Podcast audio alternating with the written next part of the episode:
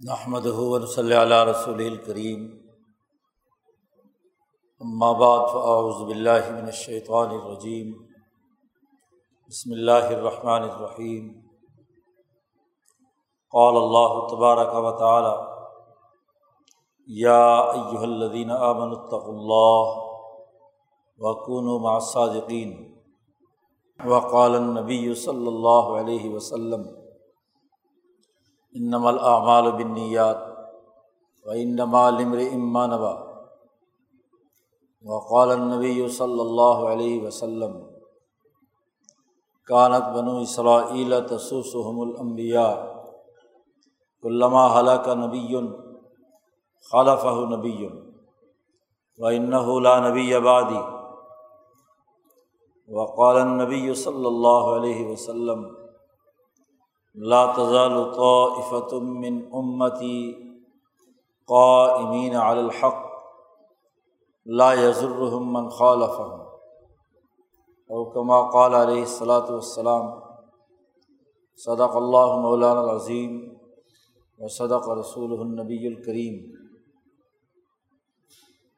معزز دوستو، یہ بڑی مبارک تقریب ہے۔ کتاب مقدس قرآن حکیم کے بعد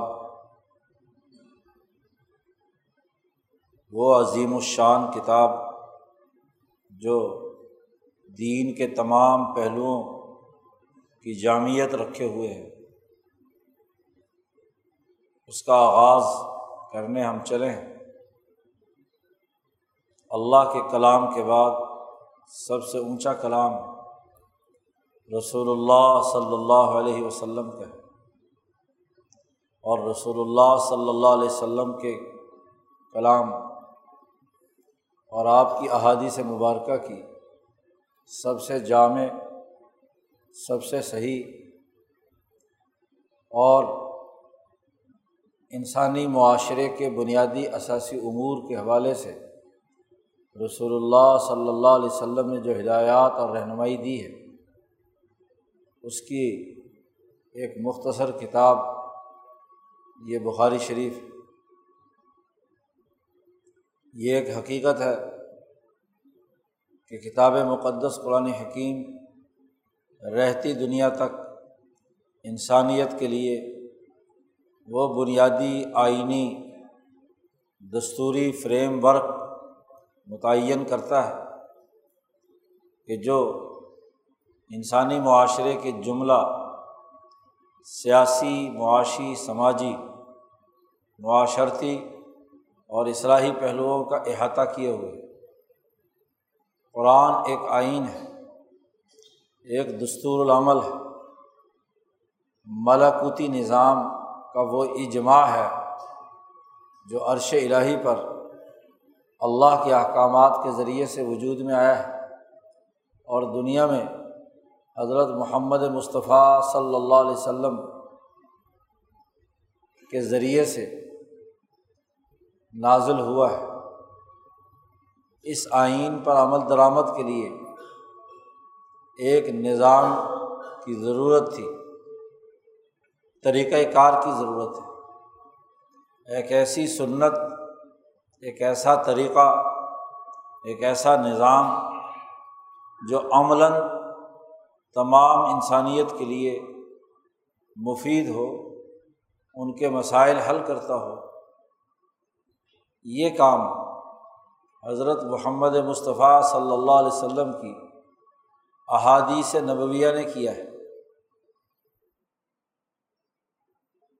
احادیث نبویہ دین اسلام کے کامل اور مکمل نظام کی توضیع و تشریح ہے۔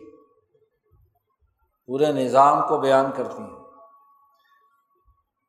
جہاں آئین اور دستور کی اہمیت ہوتی ہے، وہاں اس آئین اور دستور پر عمل درآمد کا طریقۂ کار، اس کا سسٹم، اس کے بنیادی اثاثی امور کا تعین،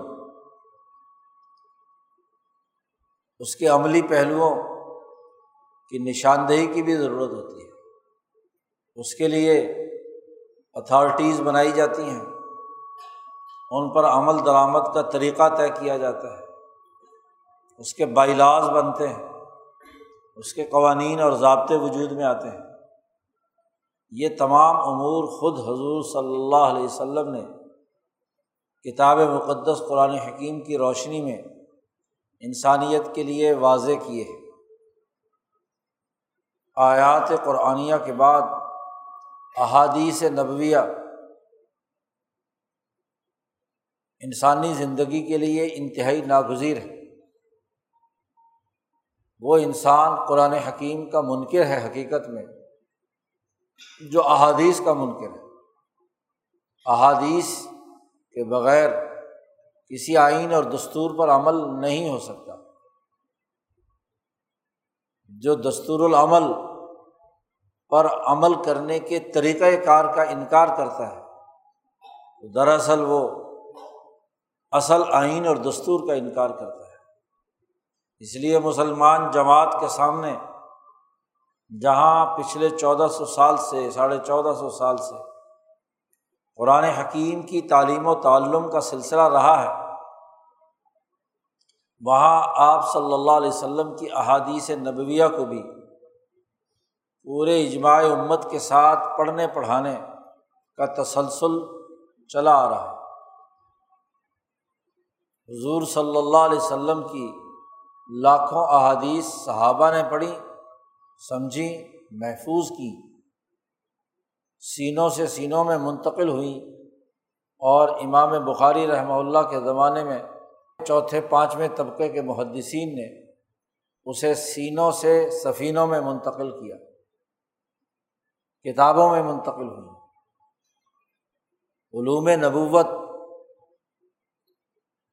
کتابوں کی صورت میں مدون ہونے کے بعد ان کے عملی نظام پچھلے چودہ سو سال سے نہ صرف مسلمانوں بلکہ انسانیت کے لیے رہنمائی کا باعث بنے رہے ہیں۔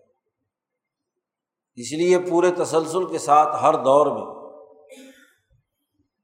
مسلمانوں کے یہاں مدارس میں، مساجد میں، مجامع میں احادیث کے پڑھنے پڑھانے کا دستور العمل رہا ہے۔ آج ساڑھے چودہ سو سال کے بعد بھی احادیث کے پڑھنے پڑھانے کا چلن ہمارے مدارس عربیہ میں، بالخصوص اس ہندوستان، پاکستان میں حضرت الامام شاہ ولی اللہ دہلوی اور ان کے سلسلے کے لوگوں کے ذریعے سے پوری آب و تاب کے ساتھ جاری ہے۔ اس بر عظیم پاک و ہند میں حدیث کے فروغ کے لیے جس عظیم شخصیت نے کام کیا ہے، جس پر تمام فرقوں، گروہوں، جماعتوں، رہنماؤں کا اتفاق ہے، وہ حضرت الامام حجت اللہ عالمین حضرت شاہ ولی اللہ دہلوی رحمۃ اللہ علیہ۔ انہیں کا تسلسل آج بھی جاری ہے۔ اسی سلسلے میں جو کتابیں احادیث کی پڑھائی جاتی ہیں، ان میں سب سے عظیم کتاب یہ صحیح بخاری شریف۔ اس موقع پر چند بنیادی اثاثی امور کا سمجھ لینا انتہائی ضروری ہے۔ ایک تو یہ کہ اس کتاب کے مصنف ان کا بنیادی تعارف کیا ہے مختصراً۔ دوسرے یہ کہ اس کتاب کا پورا نام اور اس کی معنویت کیا ہے۔ اور تیسرے یہ کہ اس کتاب میں جو امور بیان کیے گئے ہیں، بنیادی طور پر اس کا خلاصہ کیا ہے؟ اور پھر یہ کہ اس کتاب کی تعلیم و تربیت کا جو تسلسل امام بخاری سے لے کر اب تک رہا ہے، اس کی نوعیت کیا ہے؟ یہ تین چار امور اس موقع پر سمجھنا ضروری ہے تاکہ یہ اندازہ لگایا جا سکے کہ احادیث نبویہ کی یہ جامعت ہمارے لیے، ہمارے معاشرے کے لیے، ہماری سوسائٹی کے لیے، ہماری رائے سازی کے لیے کتنی اہمیت رکھتی امام بخاری کا پورا نام محمد بن اسماعیل بن ابراہیم بن مغیرہ۔ ایک بڑی اونچی نسبت ناموں کے تناسب سے امام بخاری کو حاصل ہے۔ آپ کا نام نامی حضرت محمد مصطفیٰ صلی اللہ علیہ وسلم کے نام نامی کے زیر اثر ہے۔ محمد نام ہے۔ نبی اکرم صلی اللہ علیہ وسلم حضرت اسماعیل علیہ السلام کی اولاد میں سے ہیں۔ تو امام بخاری کے والد کا نام اسماعیل ہے۔ اسماعیل علیہ السلام کے والد حضرت ابراہیم علیہ السلام اور امام بخاری کے دادا کا نام ابراہیم ہے اور ان کے پردادا کا نام مغیرہ ہے، جو سب سے پہلے مسلمان ہوئے وسطی ایشیائی علاقوں سے آپ کا بخارا سے تعلق ہے۔ بخارا کے گورنر یمان جوفی کے ہاتھ پر آپ کا خاندان مسلمان ہوا ہے۔ اس لیے ولاً آپ کو جوفی بھی کہا جاتا ہے۔ امام بخاری رحمہ اللہ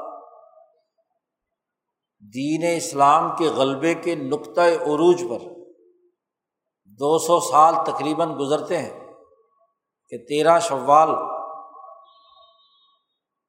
ایک سو چورانوے ہجری کو جمعے کے دن جمعے کی نماز کے بعد دنیا میں آپ تشریف لائے ہیں۔ مبارک دن ہے جمعے کا۔ شوال المکرم کی تیرہ تاریخ اور ایک سو چورانوے ہجری کا زمانہ وہ ہے کہ جب دین اسلام کا غلبہ تمام بر اعظموں پر ہو جاتا ہے۔ ہارون الرشید کی حکمرانی کا وہ نقطۂ عروج ہے، خلافت عباسیہ کے غلبے کا وہ عظیم زمانہ ہے کہ جو دراصل مصداق ہے اس حدیث کا، جس کے بارے میں خود نبی اکرم صلی اللہ علیہ وسلم نے فرمایا، پوری دنیا کی زمین سمیٹ کر میرے سامنے رکھ دی گئی۔ زویت لیل عرض میرے لیے زمین سمیٹ دی گئی۔ فرائی تو مشار کہا و بغار بہا میں نے اس کے تمام مشرقی اور مغربی ممالک دیکھے۔ اور مجھے یہ بتلایا گیا، اللہ تبارک و تعالیٰ کی طرف سے کہ تمہاری حکومت، تمہاری حکمرانی، تمہارے دین کا غلبہ یہ تمام علاقے جہاں جہاں آپ کی نظر پڑی ہے، یہ آپ کی حکمرانی کے علاقے ہیں۔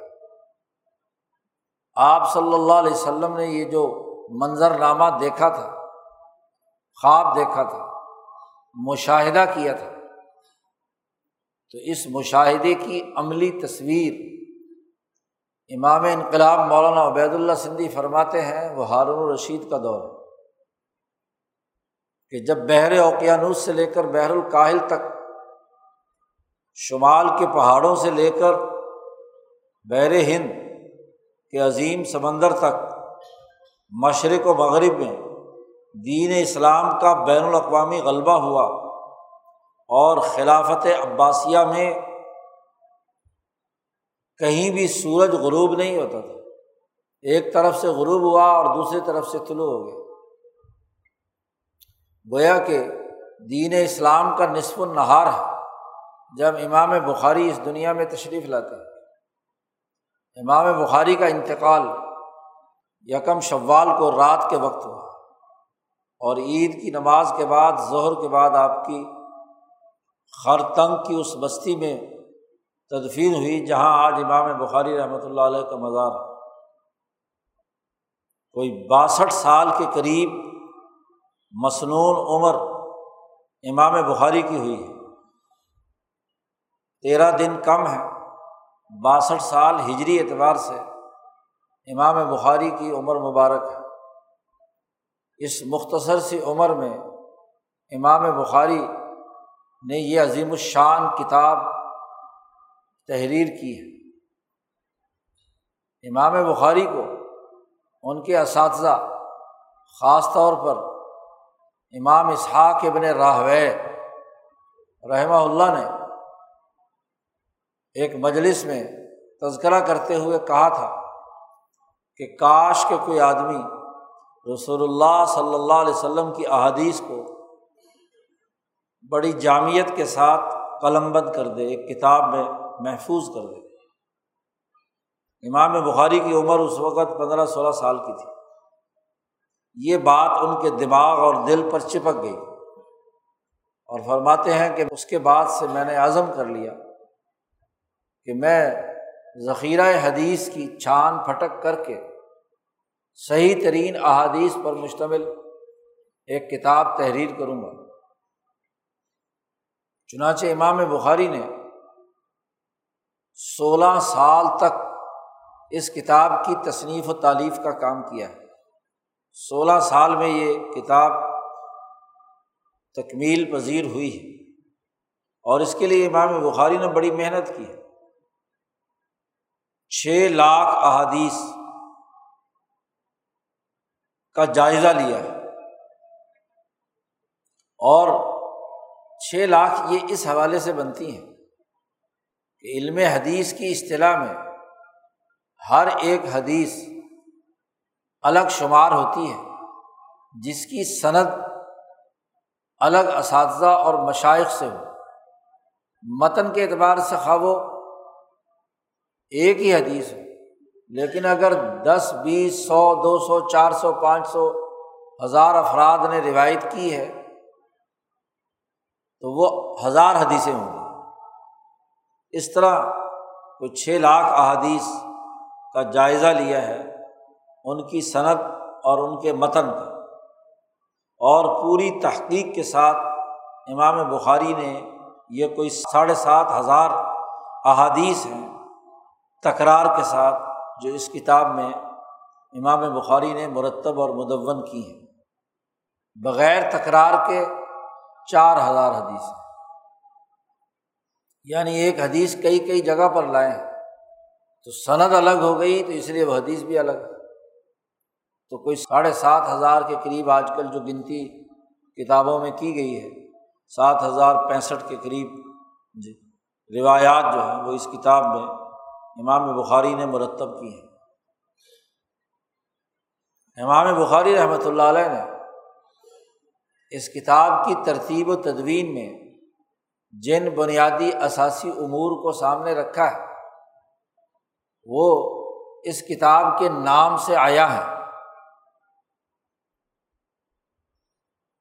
حضرت الامام شبری اللہ دہلوی شرح تراجم ابواب بخاری کے مقدمے میں لکھتے ہیں۔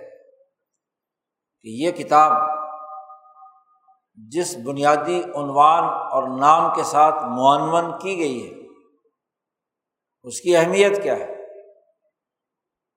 اس کتاب کا پورا نام مشہور تو صحیح بخاری ہے، لیکن اس کا پورا نام الجامع المسند الصحیح المختصر من امور رسول اللہ صلی اللہ علیہ وسلم و سنن ہی و ایامی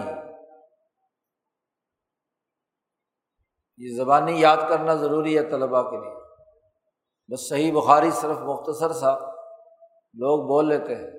الجامع، المسند، الصحیح، المختصر، من امور رسول اللہ صلی اللہ علیہ وسلم و سنن ہی و ایامی امام شاہ ولی اللہ فرماتے ہیں کہ امام بخاری نے سوچ سمجھ کر اپنی کتاب کا نام رکھا ہے الجامع۔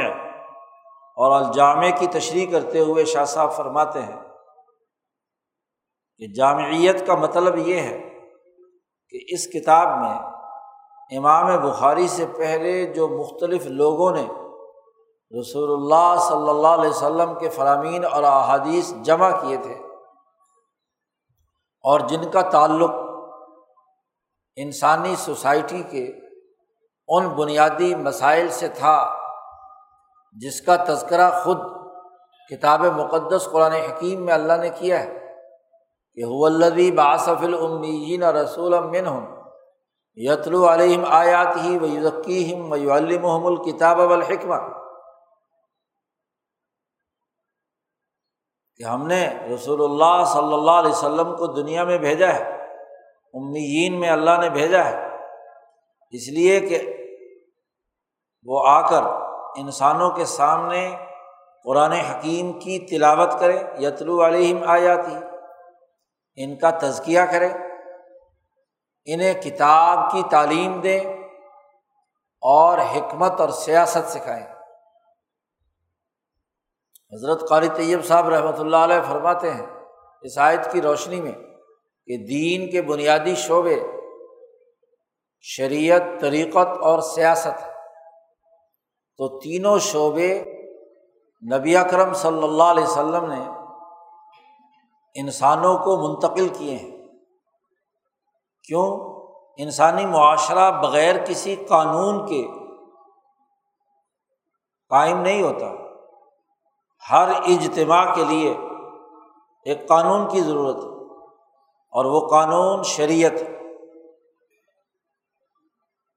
کوئی معاشرہ اس وقت تک کامیاب نہیں ہوتا جب تک کہ اس کے افراد اپنے قانون پر عمل درآمد کے حوالے سے مخلص نہ ہوں۔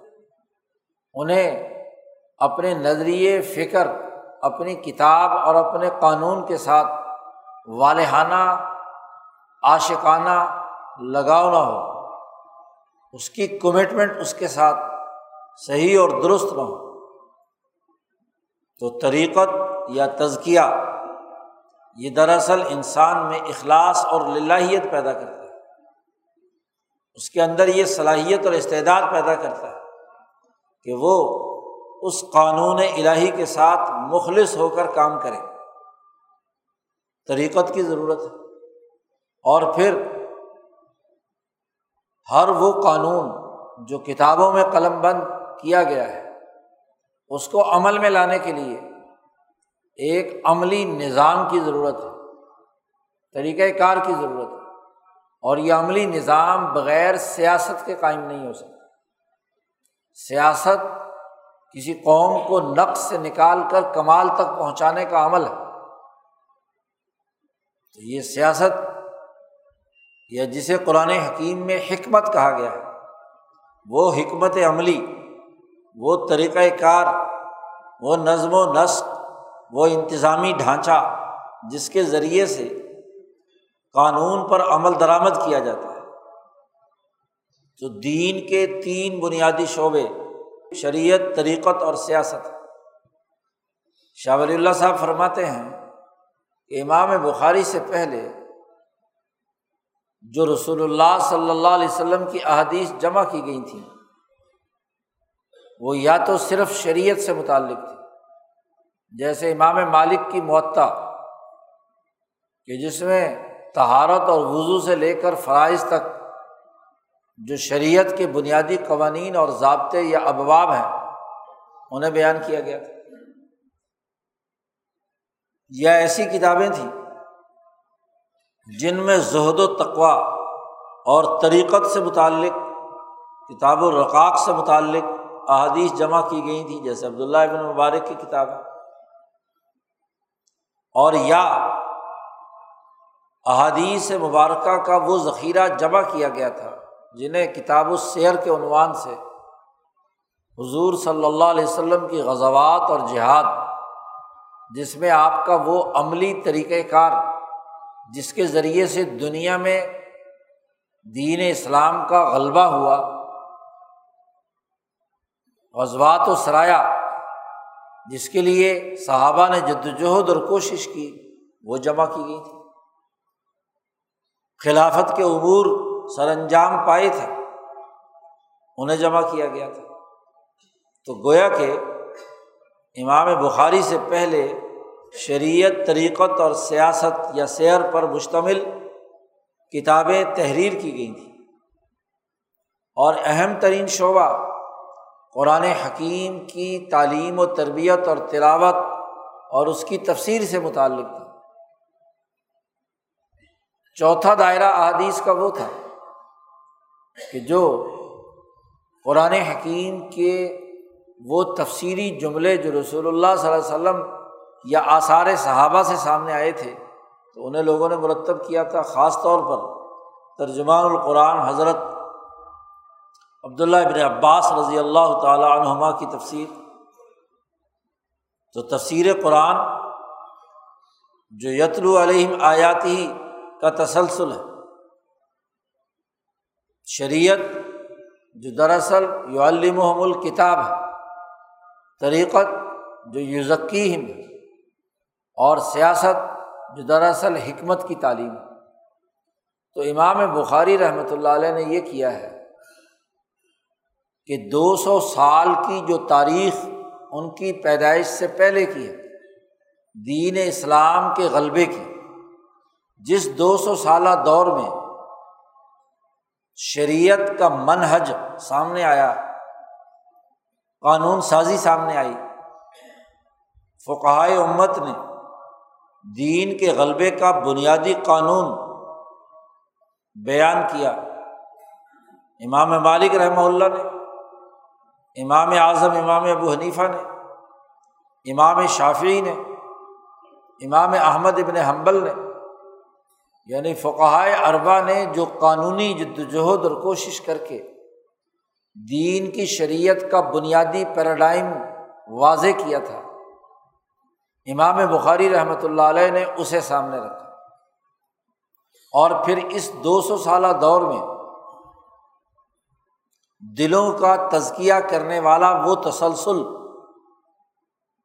جو حضرات مشائق اولیاء، صحابہ کے ذریعے سے امام بخاری تک پہنچا تھا، مشاہدہ تھا، اس تزکیہ سے متعلق امور کو بھی امام بخاری نے پیش نظر رکھا۔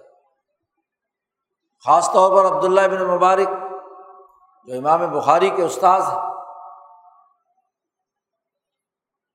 امام شاہ ولی اللہ دہلوی نے صوفیہ کی اس اہم ترین صنعت کی نشاندہی کی ہے اضالت الخفا میں کہ جو جنید بغدادی سے لے کر رسول اللہ صلی اللہ علیہ وسلم تک فقہا اور محدثین کے ذریعے سے پہنچی ہے۔ عبداللہ ابن مبارک، فضیل ابن ایاز سلطان ابراہیم ادم اور ان کا وہ تسلسل جو کوفہ اور بصرہ میں حضرت عبداللہ ابن مسعود، انس ابن مالک کے ذریعے سے رسول اللہ صلی اللہ علیہ وسلم تک پہنچتا ہے۔ اور پھر حضرت عمر فاروق رضی اللہ تعالیٰ عنہ۔ امام شاہ ولی اللہ نے اجارت الخفا میں واضح کیا ہے کہ تصوف کے اصل بانی، طریقت کے اصل بانی عمر فاروق رضی اللہ تعالیٰ عنہ۔ شریعت کی قانون سازی کا مرکز اور منبع بھی وہی ہے تصوف اور طریقت کا منبع بھی وہی ہے اور دین کو پوری دنیا میں غالب کرنے کی عالمی سیاست کا نظام قائم کرنے والے بھی عمر فاروق رضی اللہ تعالیٰ نے تو یہ جو تسلسل تھا، اسے سامنے رکھا۔ تو امام بخاری نے ان تینوں دائروں کا مشاہدہ کر کے۔ خلافت راشدہ کے چالیس سال، بنو میاں کے سو سال اور امام بخاری کے زمانے تک اگلے تقریباً سو سال خلافت بن و عباس کے۔ جو دنیا بھر میں فتوحات ہوئیں، سیاسی ڈھانچے بنے، مالیاتی نظم و نسق ہارور الرشید نے قائم کیا کتاب الخراج، امام ابو یوسف کی تحریر کردہ کتاب کے ذریعے سے تو پوری دنیا کا اس دو سو سالہ دین اسلام کے غلبے کا ارتقاء امام بخاری کے سامنے ہے۔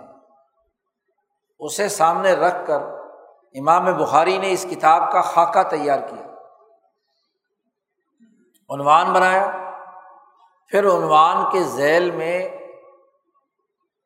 ابواب متعین کیے۔ بلکہ پہلے کتاب متعین کی۔ اور اس کتاب کے ذیل میں ابواب لائے۔ مثلاً کتاب الایمان کا عنوان قائم کیا۔ تو ایمانیات سے متعلق جتنے ابواب ہیں، ان کے عنوانات قائم کیے۔ کتاب العلم کا عنوان قائم کیا اور اس کے ذیل میں اس کے ابواب بیان کیے۔ آج بھی جدید تحقیقی اسلوب یہ ہے کہ کسی بات پر تحقیق کرنے کے لیے جو پی ایچ ڈی کی جاتی ہے، مقالہ لکھا جاتا ہے، تو اس کا پہلے خطہ تیار کیا جاتا ہے، برنامج سناپسز بنائے جاتے ہیں۔ تو امام بخاری نے پہلے اس کتاب کے سناپسز تیار کیے، خطہ تیار کیا۔ کتاب کا مین عنوان اس کے ذیل میں کتاب الوحی سے شروع کیا ہے اور کتاب التوحید تک، آخری کتاب اس کتاب کی کتاب التوحید ہے۔ تو یہ کتابوں کے عنوان قائم کیے، پھر ان کتابوں کے ذیل میں پورے ذخیرہ احادیث پر نظر رکھ کر آپ نے ابواب قائم کیے۔ جس کو تراجمت الابواب کہا جاتا ہے ترجمت الباب کہا جاتا ہے، باب کا عنوان قائم کیا۔ اور اس کے لیے بھی امام بخاری نے روزہ رسول صلی اللہ علیہ وسلم پر بیٹھ کر یہ خطہ تیار کیا۔ گویا کہ آپ کی روحانیت کے زیر سایہ۔ جی روزہ تم من ریاض الجنا جنت کے باغوں میں سے ایک باغ میں بیٹھ کر آپ صلی اللہ علیہ وسلم کے زیر سایہ اس کا خطہ تیار کیا۔ ہے اس کے صنابسز تیار کیے۔ ہیں اس کے ابواب بنائے ہیں۔ اور باب کا عنوان قائم کرنے سے پہلے غسل فرمایا ہے، وضو فرمایا ہے، اللہ کی طرف متوجہ ہوئے ہیں۔ رسول اللہ صلی اللہ علیہ وسلم پر درود پاک بھیجا ہے، آپ کے ساتھ اپنا تعلق قائم کیا ہے اور پھر سوچ سمجھ کر ایک بہت جامع اور نپا تلا باب یا عنوان قائم کیا۔ ہے یہ اہم کام امام بخاری نے سب سے پہلے کیا ہے۔ کیونکہ تحقیق و تدوین میں سب سے پہلا کام ہی خطہ تیار کرنا ہوتا ہے۔ سنابسز صحیح تیار ہو جائیں تو پھر آگے تصنیف کرنا آسان ہوتا ہے۔ تو دنیا کے پہلے محقق ہیں جنہوں نے تحقیق کی بنیاد پر کتاب لکھی ہے اور وہ امام بخاری رحمہ اللہ ہے باقی کتابوں میں تو بسا اوقات کتاب بعد کے لوگوں نے مرتب کیے ہیں، ابواب کا عنوان بھی بعد میں لوگوں نے بنایا ہے۔ مثلاً امام مسلم کی، مسلم شریف، وہاں انہوں نے آسانیت جمع کر دی ہیں۔ بعد کے لوگوں نے اس کے ابواب بنائے ہیں۔ لیکن امام بخاری نے پہلے باب بنائے ہیں۔ اور جب باب متعین ہو گئے تو ہر باب کے ذیل میں کون کون سی حدیث آنی چاہیے؟ اور اس حدیث سے کیا نتیجہ اخذ ہوتا ہے؟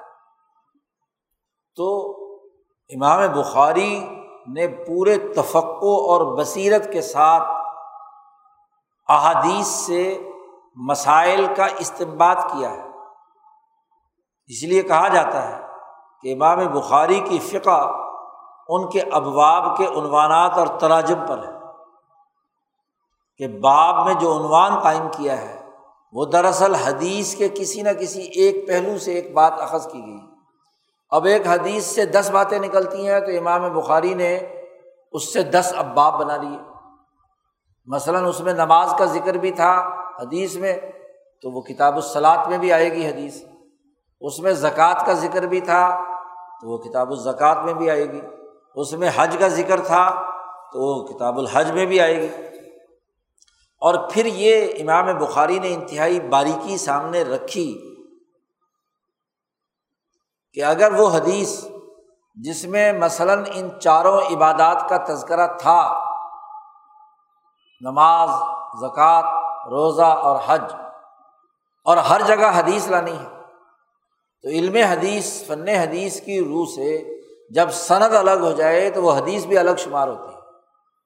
تو امام بخاری اس حدیث کو ایک دوسرے استاذ یا دوسری صنعت سے بیان کرتے ہیں۔ کبھی امام بخاری نے ایسا تکرار نہیں کیا کہ اسی صنعت سے وہی حدیث دوبارہ لے آئے۔ تو یہ ایک اہم علمی اور تحقیقی کام ہے امام بخاری رحمۃ اللہ علیہ۔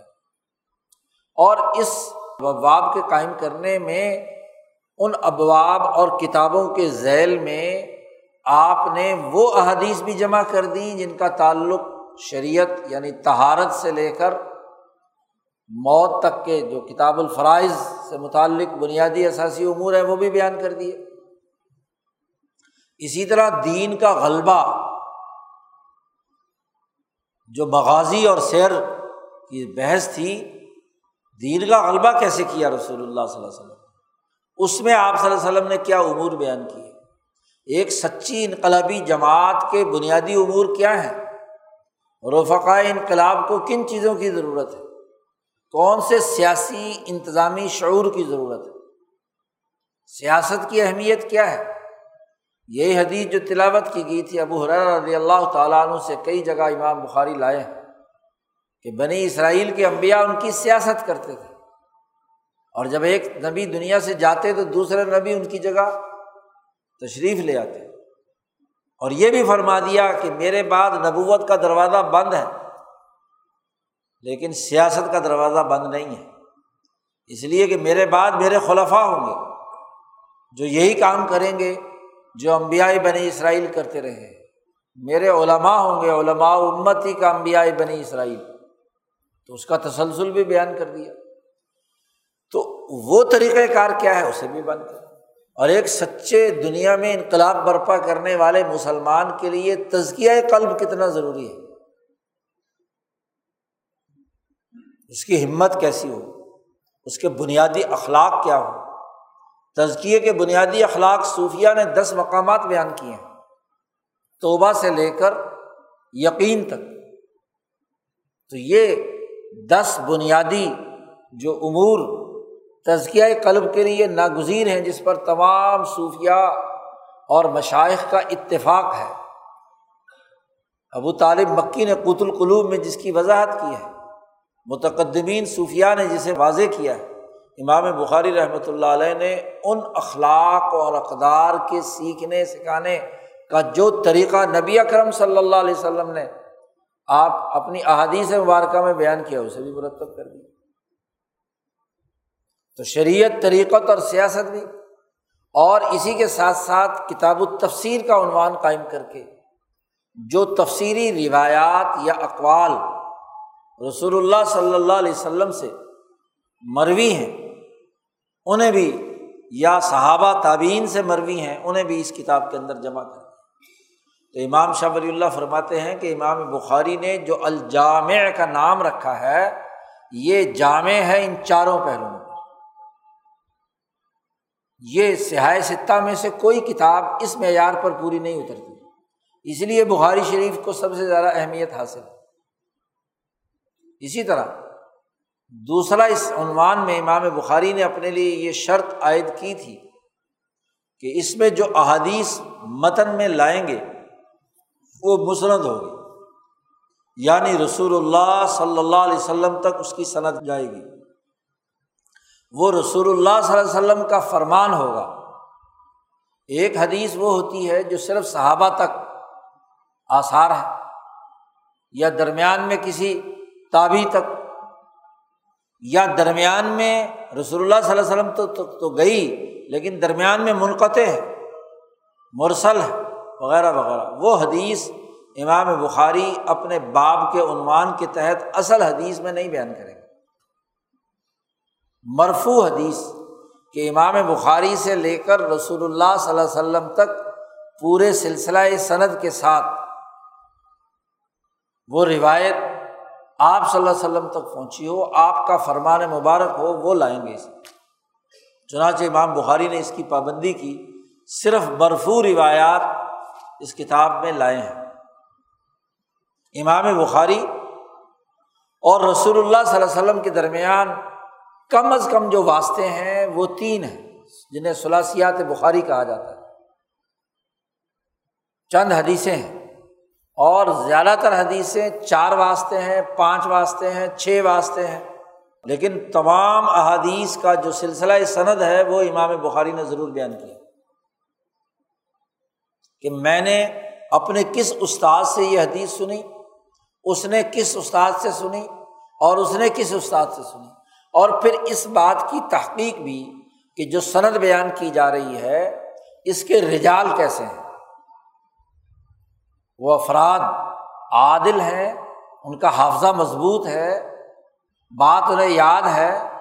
یہ نہیں کہ بس درمیان میں صرف ملاقات ہوئی ہو اور حدیث آ جائے، وہ فرد کیسا ہے، کیسا نہیں، یہ نہیں۔ چاند پھٹک کر۔ اعلیٰ درجے کی صنعت امام بخاری رحمۃ اللہ علیہ بیان کرتے ہیں۔ اور پھر متن متن کی بھی تحقیق۔ امام بخاری نے کی، روایتاً اور درایتاً، دونوں طرح احادیث کی چھان پھٹک کر کے امام بخاری اس کتاب میں حدیث لائے ہیں۔ وہ مسند حدیث ہے۔ سند بھی مستند ہے۔ تیسرا، اس بخاری کے، امام بخاری نے اس کتاب کے نام میں بنیادی طور پر قائم کیا صحیح کہ وہ مسند بھی ہو اور صحیح بھی ہو۔ درایتاً اور روایتاً۔ چوتھی بات جو اس کتاب کے نام میں رکھی گئی، وہ المختصر۔ یہ کتاب مختصر ہے۔ بڑی لمبی، چوڑی، تفصیلی نہیں ہے۔ مختصر ہے اور لیکن اختصار ہے یہ تین باتوں کا۔ من عموری رسول اللہ صلی اللہ علیہ وسلم و سنن ہی و ایامی ہی پہلے تین عنوانات کے ذریعے سے تو احادیث متعین ہو گئیں کہ وہ جامع ہے کتاب، مسند ہے اور صحیح ہے۔ اور پھر اس میں رسول اللہ صلی اللہ علیہ وسلم نے جو فرامین جاری کیے ہیں عوامر اور احکامات دیے ہیں، اور آپ نے جو طریقۂ کار بیان کیا ہے، اسے مختصر طور پر بیان کیا گیا ہے۔ اس کا اختصار ہے۔ اس کے ذیل میں تفصیلات دیگر کتابوں میں ہے اور وہ تین باتیں دیکھیے، یہ بات بڑی ایک اہم اور قانونی ہے۔ ہمارے مدارس میں اس پر توجہ نہیں دی جاتی ہے۔ جو سیاسیات اور قانونی نظام کی تاریخ جانتے ہیں، معاشروں کے قوانین پر جن کی نظر ہے، آئین اور دستور کے ماہر ہوتے ہیں، وہ اس بات کو اچھی طرح جانتے ہیں۔ کہ کسی بھی آئین پر، کسی دستوری شک پر عمل کرنے کے لیے تین چیزوں کی ضرورت ہے۔ اس کے بغیر کسی آئین پر عمل نہیں ہو سکتا، کسی دستور پر عمل نہیں ہو سکتا۔ بدقسمتی یہ ہے کہ ہمارے مسلمان معاشروں کا سیاسی ذوق ختم ہو گیا۔ جو حضرت مولانا الیاس صاحب دہلوی رحمۃ اللہ علیہ نے فرمایا ہے کہ ہم پچھلے ڈھائی سو سال سے اعلیٰ سبیل سیاست کام کرنے کی اہلیت کھو چکے تو سیاسی نقطۂ نظر سے چیزوں کو دیکھنے کا عمل ذہنوں سے مفقود ہو گیا اب کسی آئین اور قانون پر عمل درآمد کرنے کے لیے تین چیزوں کی ضرورت ہے سیاست میں۔ ایک اس کام کو سر انجام دینے کے لیے ایک اتھارٹی کا قیام وہ اتھارٹی کام کیسے کرے گی؟ اور پھر اس کے کام کرنے کے لیے عملی طور پر اقدامات اٹھانے کے لیے روز مرہ کے امور کیا ہوں گے؟ ان تین چیزوں کے بغیر کسی آئین اور قانون پر عمل درآمد نہیں ہو سکتا۔ مثلاً فرض کیا، حکومتیں طے کرتی ہیں کہ لوگوں سے ٹیکس لیا جائے گا۔ یا کتاب مقدس قرآن حکیم نے کہا ہے آت الزکات زکوٰۃ ادا کرو۔ ایک آئینی اور دستوری تقاضا ہے۔ اس آئینی اور دستوری تقاضے پر عمل درآمد کے لیے زکوٰۃ کون اکٹھی کرے؟ گا کیا بائیس تیئیس کروڑ تمام انسان جھولی پھیلا کر زکوٰۃ اکٹھا کرنے لگ جائے۔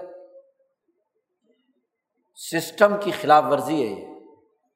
اس کے لیے خلیفہ وقت حکمران سسٹم ایک اتھارٹی بناتا ہے۔ جی۔ ٹیکس کلیکشن کی اتھارٹی ہوگی۔ کہ جو لوگوں سے کیا مال اکٹھا کرے گا۔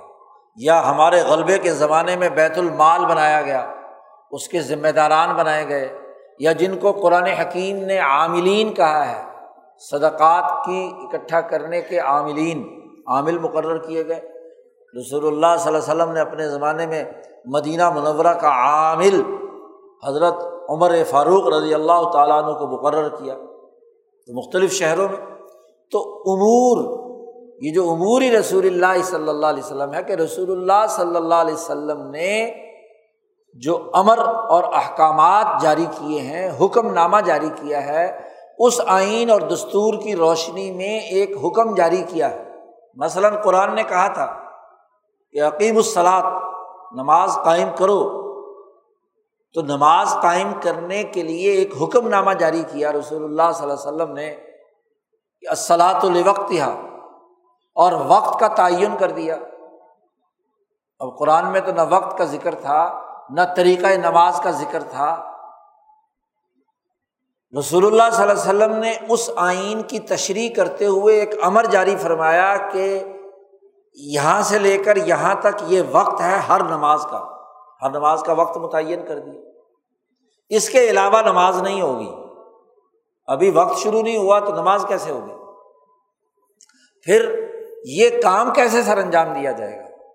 تو اس کے لیے ایک حکم اور جاری فرمایا کہ امام کے پیچھے با جماعت صفیں سیدھی رکھتے ہوئے، امام کی آواز پر رکو سجدہ کرتے ہوئے وغیرہ وغیرہ وغیرہ۔ تو نماز ادا کرنے کا باجماعت ادا کرنے کا پورا امر جاری کیا، حکم جاری کیا۔ اور نہ صرف حکم جاری کیا، بلکہ اس کا پورا طریقۂ کار سمجھا دیا۔ رسول اللہ صلی اللہ علیہ وسلم نے فرمایا سلو کمار آئی تمونی اسلی نماز پڑھو جیسے تم نے مجھے نماز پڑھتے دیکھا جی روزہ بھی ایسے رکھو، حج بھی ایسے کرو، زکوٰۃ بھی ادا کرو۔ خزو انی مناسب کم تم مجھ سے حج کے مناسب سیکھ لو۔ سکھائے آپ صلی اللہ علیہ وسلم۔ تو سنن کہتے ہیں کہ جو اتھارٹی بنا دی گئی ہے، اس کے کام کرنے کا طریقۂ کار کیا ہے؟ طریقۃ المسلوقت فدین کو سنت کہتے ہیں۔ تو عموری رسول اللہ صلی اللہ علیہ وسلم، آپ صلی اللہ علیہ وسلم نے قرآن دستور پر عمل درآمد کے لیے کون کون سی اتھارٹیاں بنائیں؟ فرمایا کہ امام جماعت کے ساتھ نماز پڑھائے گا، امام سے پہلے اگر کوئی آدمی سجدے سے اٹھ گیا تو اس کا چہرہ گدے جیسا ہو جائے گا۔ روک دیا، منع کر دیا، امر کیا۔ پھر طریقۂ کار بتلا دیا، وضو ایسے کرنا ہے، نماز ایسے پڑھنی ہے، زکوٰۃ ایسے دینی ہے، حج ایسے کرنا ہے، روزہ ایسے رکھنا ہے، وغیرہ وغیرہ۔ سنا نہیں اور پھر نبی اکرم صلی اللہ علیہ وسلم نے اپنی تیئیس سالہ زندگی میں اس آئین اور دستور پر عمل درآمد کے لیے کیا کردار ادا کیا؟ کون سے وہ ایام اللہ ہیں یا ایام رسول اللہ ہیں؟ وہ دن ہیں عالمی انقلاب کے جو رسول اللہ صلی اللہ علیہ وسلم نے دنیا بھر میں قائم کرنے کے لیے انسانیت کے سامنے رکھے۔ غزوہ بدر۔ ایام رسول اللہ میں سے۔ فتح مکہ، صلح حدیبیہ، ہجرت۔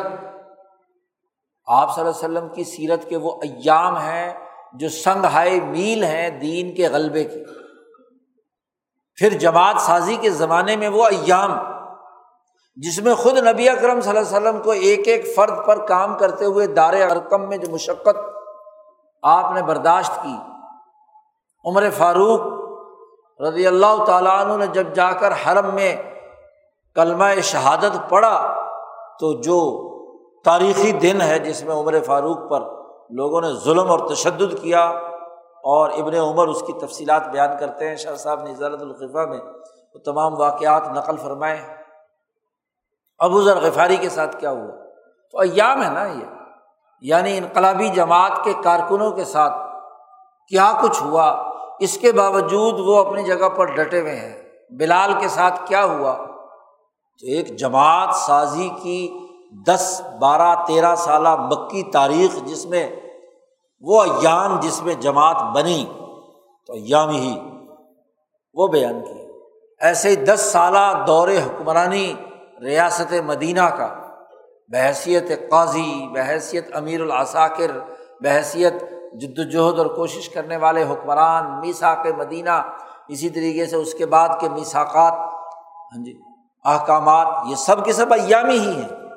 وہ تاریخی دن جس دن خطبہ حجرت الوداع رسول اللہ صلی اللہ علیہ وسلم نے دیا اور اس تاریخی دن میں جو ہدایات جاری فرمائیں، یہ ایامی ہی ہے تو امام بخاری نے کہا کہ دیکھو، رسول اللہ صلی اللہ علیہ وسلم کے عوامر ان کا جو جاری کردہ سنن طریقۂ کار پروسیجر اور انہوں نے جو وہ تاریخی اقدامات، تاریخی دنوں میں کیے جس سے دین غالب آیا، مغلوب نہیں، پستی کی حالت میں نہیں، غلامی کی حالت میں نہیں، تو غلبے کی تاریخ کیا ہے؟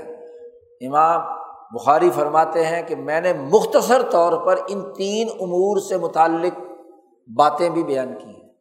اور یہ باتیں امام بخاری نے ابواب بخاری کے اندر سمو دی ہر باب کا جب عنوان قائم کیا ہے تو اس عنوان کے ذیل میں یہ باتیں۔ امور رسول اللہ، سنن رسول اللہ، ایام رسول اللہ بیان کر دی۔ اس طرح امام بخاری نے ایک بڑی محققانہ تحقیقی اعلیٰ معیار کی کتاب مرتب کر کے دو سو سالہ غلبے کا جو دور ہے دین اسلام کا لیوزرہ الدینی کلی کا، اس کی پوری تاریخ مرتب کر دی ہے اس کتاب کے اندر۔ اسی لیے کتاب مقدس قرآن حکیم کے بعد سب سے جامع اور صحیح ترین کتاب جو دین کے تمام پہلوؤں کا احاطہ کیے ہوئے ہے وہ یہ کتاب اور یہی وجہ ہے کہ اس کتاب پر تمام تر اختلافات کے باوجود تمام حنفیوں، شافیوں، مالکیوں حمبلیوں تمام حکمرانوں، تمام صوفیات تمام اولیاء اور اسی طریقے سے تمام محدثین، فقہا کا اتفاق ہے۔ اس لیے اس کتاب کی شرح حنفیوں نے بھی لکھی، شافیوں نے بھی لکھی، مالکیوں نے بھی لکھی حمبلیوں نے بھی لکھی۔ کوئی ہزار کے قریب شروحات ہیں اس کتاب کی اور اس کتاب کی تحقیق کر کے بال کی کھال اتاری گئی ہر ایک نے ہر پہلو سے ہاں جی اس کے جائزہ لیا ہے۔ اس کی وضاحت کی ہے، اس کی توضیع کی ہے۔ بلکہ کہا جاتا ہے کہ امام بخاری نے جو خاکہ بنا کر ابواب بنائے تھے، تو ابھی ابواب کی تحقیق و تشریح کا قرض امت کے ذمے باقی ہے۔ بہت سارے لوگوں نے ابواب بخاری پر کام کیا ہے، لیکن کامل کسی کی بھی کتاب نہیں امام شاہ ولی اللہ دہلوے میں بھی نے بھی اس کے ابواب کی تراجم کی ایک شرح لکھی ہے۔ شاہ صاحب نے بھی ابواب کو سمجھنے کے چند اصول پندرہ سولہ بیان کیے ہیں۔ اور ان اصولوں کی روشنی میں انہوں نے مختصر ابواب کی کچھ تشریحات کی ہیں۔ لیکن پوری کتاب کے ہر ہر باب کی معنویت اور اس کی تفصیلات نہیں لکھی۔ شیخ الحدیث حضرت مولانا ذکریہ دہلوی، کاندلوی نے بھی اس پر کام کیا ہے لیکن بات پوری نہیں ہوئی، انہوں نے اردو زبان میں کیا۔ ان سے پہلے شیخ الہند مولانا محمود حسن نے کیا۔ مالٹا کی جیل میں جب حضرت شیخ الہند ترجمہ قرآن پاک سے فارغ ہوئے تو حضرت مدنی رحمۃ اللہ علیہ فرماتے ہیں کہ ہم نے حضرت شیخ الہند سے عرض کیا کہ آپ نے قرآن حکیم کا ترجمہ تو کر دیا۔ ایک اہم ترین کتاب بخاری رہ گئی۔ بخاری کے ابواب کی تشریح بھی آپ فرما دیتے تو ایک بہت بڑا کام ہو جاتا۔ تو حضرت شیخ الہند نے وہ کام بھی شروع کیا تھا مالٹا کی جیل میں۔ اور کتاب الایمان، کتاب العلم اور یہ کتاب الوحی جو پہلے والا، ان تین ابواب کی ابھی لکھ پائے تھے۔ کتاب العلم مکمل ہوا تھا، کتاب التہارت شروع ہونا تھا کہ حضرت شیخ الہند مالٹا سے رہا ہو کر ہندوستان آئے اور وہ جو وہاں یکسوئی کے ساتھ کام کر رہے تھے، وہ کام رک گیا اور یہاں آ کر سال کے اندر اندر ہی دنیا سے تشریف لے گئے تو وہ کام بھی ادھورا رہ گیا۔ تو امام بخاری کی یہ کتاب بڑی اپنے اندر معنویت اور جامعیت رکھتی ہے۔ اور یہ مسلمانوں کے غلبے کے دو سو سالہ تاریخ کا خلاصہ ہے دین کی جامعیت کا۔ اب آپ دیکھیے کہ امام بخاری نے اس کتاب کی جو ترتیب بنائی ہے، وہ سب سے پہلے الوحی ہے۔ کیوں؟ جب انسانی معاشرہ استوار کرنا ہے، تو اس معاشرے کی اساس کسی قانون پر ہوگی۔ اور قانون تک رسائی کا ذریعہ کیا ہے؟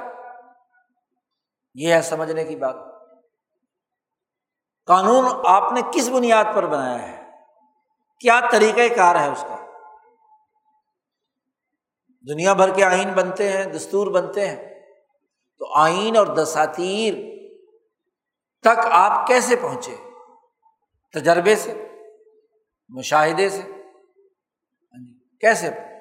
تو زیادہ سے زیادہ اس کی ممکنہ شکلیں تین ہو سکتی ہیں۔ حضرت شاہ محمد اسماعیل شہید رحمۃ اللہ علیہ ابقات میں لکھتے ہیں کہ اس کی ممکنہ شکلیں تین ہیں۔ عقل، نقل اور کشف۔ یا تو آپ نے عقلی تجربات کیے ہیں۔ عقل مندوں کا مطالعہ کیا ہے۔ حکمہ کی باتیں آپ تک آئی ہیں۔ اور ان عقل مندوں قانون سازوں اور حکمہ کی عقل کو سامنے رکھ کر آپ نے آئینی فریم ورک تیار کیا ہے۔ دنیا بھر کے ملکوں کا آج جو آئین ہے، وہ محض عقل مندوں کی عقلوں کو سامنے رکھ کر دریافت کیے گئے بنائے گئے اقدار متعین کی گئی ہیں۔ ویلیوز متعین کی گئی ہیں۔ اس کی احساس پر قوانین بنائے گئے ہیں۔ یا نقل ہوتا ہے۔ کہ پچھلے حکمہ کی بات جو نقل در نقل چلی آ رہی ہے، تو اس نقل سے آپ رہنمائی حاصل کرتے ہیں۔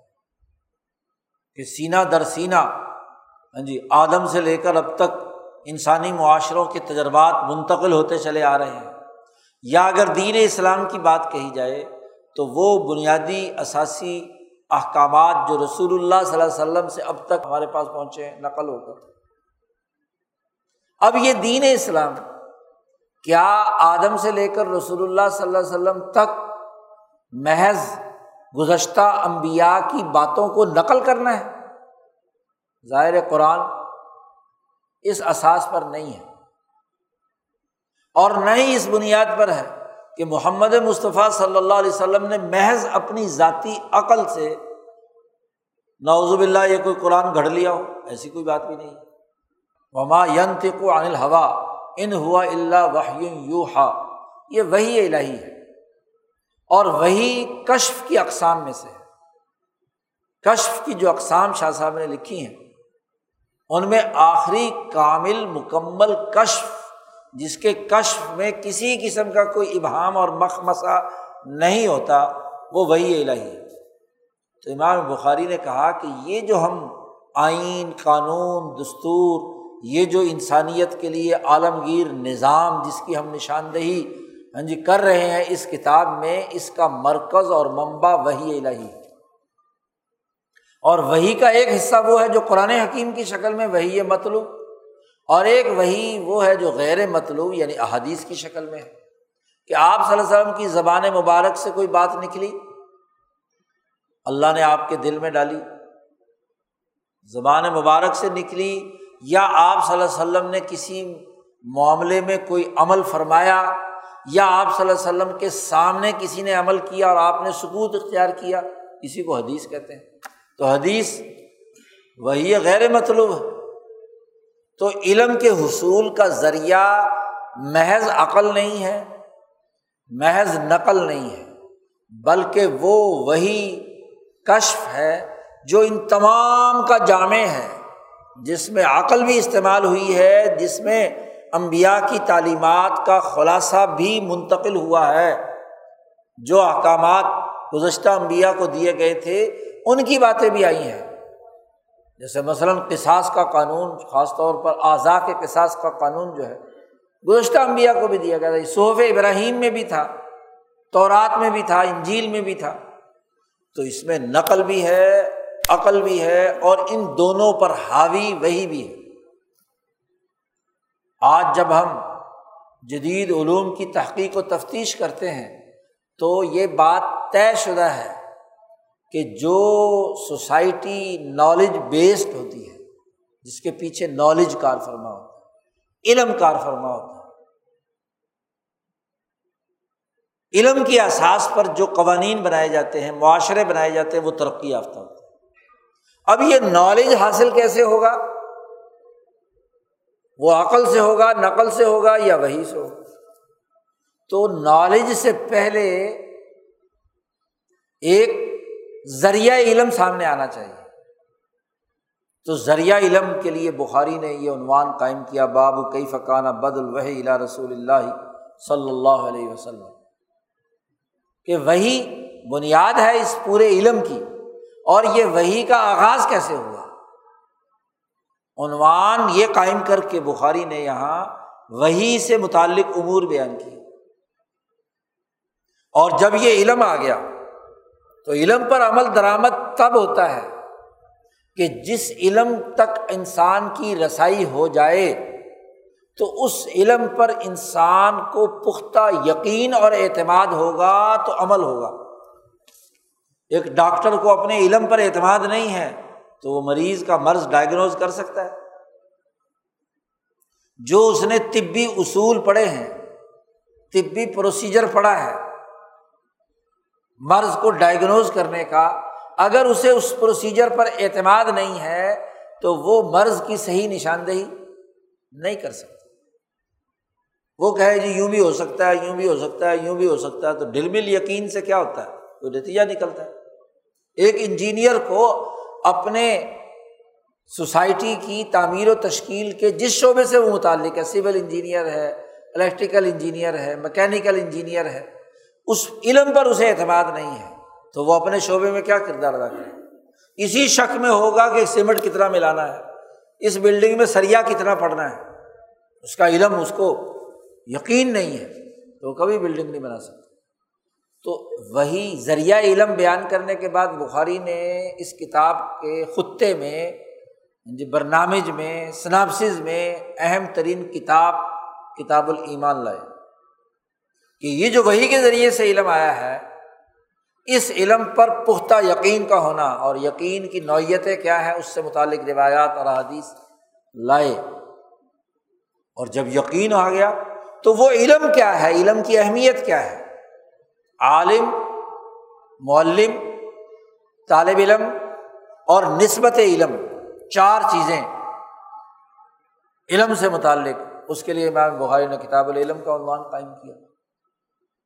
اور پھر اس کے بعد سے ہاں جی اس علم پر جو عمل درآمد کا پہلا طریقہ کار ہے، وہ چار اخلاق سے، میں سے پہلا خلق تہارت ہے۔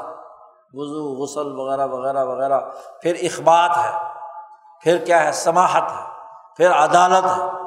تو چاروں بنیادی اخلاق سے متعلق جو عبادات اور شرائط تھیں اور چاروں ارتفاقات سے متعلق شخصیت کی تعمیر، تزکیہ، نفس کا، خاندان، سوسائٹی، اپنے گرد و پیش کی اجتماعیت، بین الاقوامی نظام، ارتفاقات سے متعلق امور۔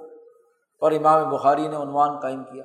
اور پھر جب کتاب مکمل ہوتی ہے، تو اس پورے سسٹم کا نقطہ، محور، مرکزی نقطہ کیا ہے؟ وہ توحید الہی ہے۔ تو بخاری نے آخر میں کیا ہے؟ کتاب التوحید کا عنوان قائم کر کے توحید کی جو اصل روح ہے، اسے زندہ کیا ہے اور اس توحید کے اس مرکزی فکر کے خلاف جتنی گمراہ جماعتیں تھیں، ان کے تصور کا رد کر کے اصل جو توحید ہے، جس کے عملی نتائج سامنے آنے چاہیے، اسے امام بخاری نے واضح کر دیا۔ اس طرح اس پوری کتاب کی ترتیب بڑی جامع، بڑی منفرد اور بڑی ہی انسانیت کے لیے رہنمائی کا باعث ہے۔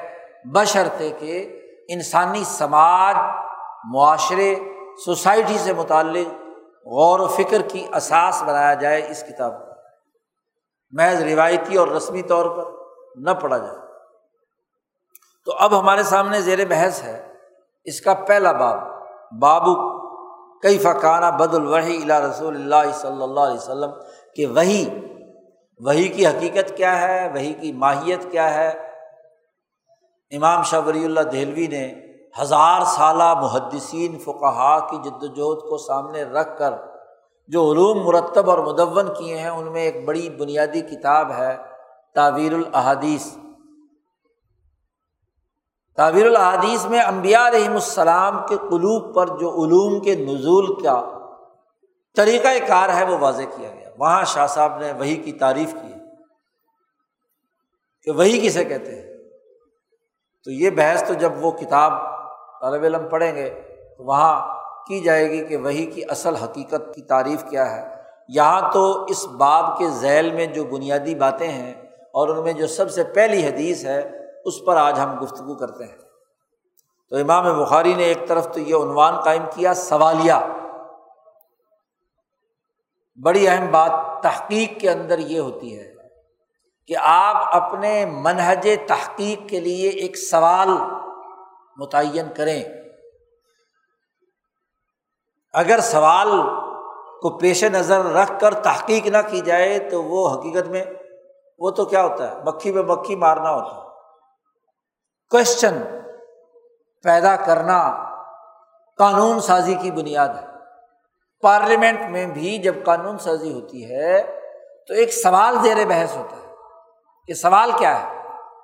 اس سوال کا جواب تلاش کرنے کے لیے لوگوں سے کہا جاتا ہے، اراکین سے کہا جاتا ہے کہ بھائی اس کا جواب دو۔ تو بخاری نے باب سوالیہ بنیادوں پر قائم کیا کہ کئی فقانہ بد الوحیلا رسول اللہ صلی اللہ علیہ وسلم؟ اور اس باب کے عنوان میں دوسرا حصہ ہے، اللہ تعالیٰ کا قول لا کر وہی کی اہمیت بیان کر دی۔ اور یہ بھی بتلا دیا کہ یہ وہی کا تسلسل نو علیہ السلام سے لے کر رسول اللہ صلی اللہ علیہ وسلم تک ہے۔ قرآن حکیم نے اللہ نے فرمایا، انا اوحینا علیہ کا کما اوحینا الا نوحم و نبی ممباد ہی اے محمد صلی اللہ علیہ وسلم، ہم نے آپ کی طرف وہی کی ہے۔ جیسا کہ ہم نے وہی کی تھی نو علیہ السلام۔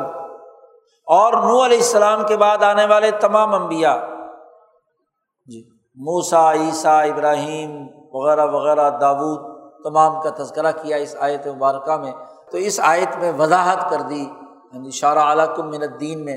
تو اس کی تفصیلات امبیا کا تذکرہ کر دیا کہ وہی ہم نے ان پر نازل کی ہے۔ تو وہی کی حقیقت اور ماہیت بیان کرنے کے لیے یہ باب لائے ہیں اور اس باب میں کل چھ حدیثیں ہیں۔ پہلی حدیث تو دراصل ایک بنیادی قانون کو واضح کرنے کے لیے ہے۔ اور یہ پہلی حدیث لائے ہیں۔ امام بخاری اپنی اس صنعت کے ساتھ کہ جس میں امام بخاری کے زندگی کے سب سے پہلے استاذ سے یہ روایت ہے۔ امام بخاری نے اپنی تحقیق میں تدقیق کو بھی سامنے رکھا ہے اور تدقیق باریک باریک باتوں کو بھی پیش نظر رکھنا۔ امام بخاری نے اس کتاب کا آغاز کیا ہے اپنے اس استاذ سے جو ان کی زندگی کا حدیث کا پہلا استاذ اور وہ امام حمیدی ہے اس لیے کہا حد ثنا الحمیدی۔ حمیدی نے ہم سے یہ روایت کی۔ اور امام بخاری نے اس کتاب کا اختتام کیا ہے۔ جی۔ ایک ایسے استاد سے جو ان کی زندگی کا سب سے آخری استاد تھا پہلے استاد سے پہلی حدیث اور آخری استاد سے آخری حدیث۔ تو تحقیق و تدوین کی باریکیاں۔ آج کل کے پتہ نہیں پی ایچ ڈی ہولڈر ان چیزوں کو دیکھتے ہیں کہ نہیں دیکھتے۔ نہیں دیکھتے۔ جو امام بخاری نے آج سے بارہ سو سال پہلے اپنے پیش نظر رکھی تھی۔ باریک سے باریک پہلو بھی امام بخاری کے پیش نظر تو یہاں پہلے استاد سے امام بخاری یہ حدیث لائے ہیں حد ثن الحمیدی۔ امام بخاری کی جو کتاب پڑھنے کا انداز اور اسلوب یہ ہے کہ بخاری نے تو اپنے استاذ کا نام بتا دیا۔ امام شاہ ولی اللہ فرماتے ہیں کہ بھائی، دین تسلسل کا نام ہے۔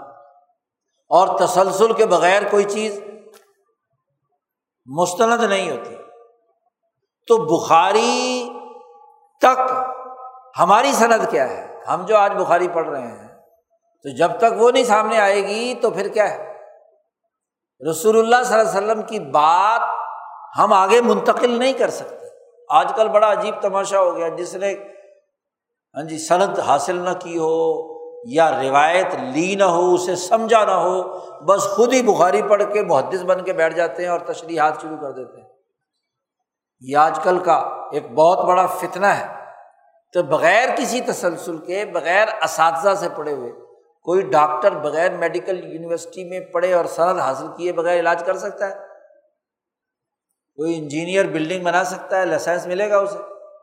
لیکن یہ دین ایک ایسا ہاں جی اس سامراج کے غلامی کے زمانے میں بنا دیا کہ ہر ایک نتو خیرا جس نے نہ کبھی سرد حاصل کی، نہ دین کا پتہ، نہ لینا، نہ دینا، وہ حدیث کا شارے بن کر اردو ترجمے دیکھ کر کیا ہے، حدیث کی تفصیلات بیان کرتا ہے۔ جس کا کوئی سلسلہ سند ہی نہیں۔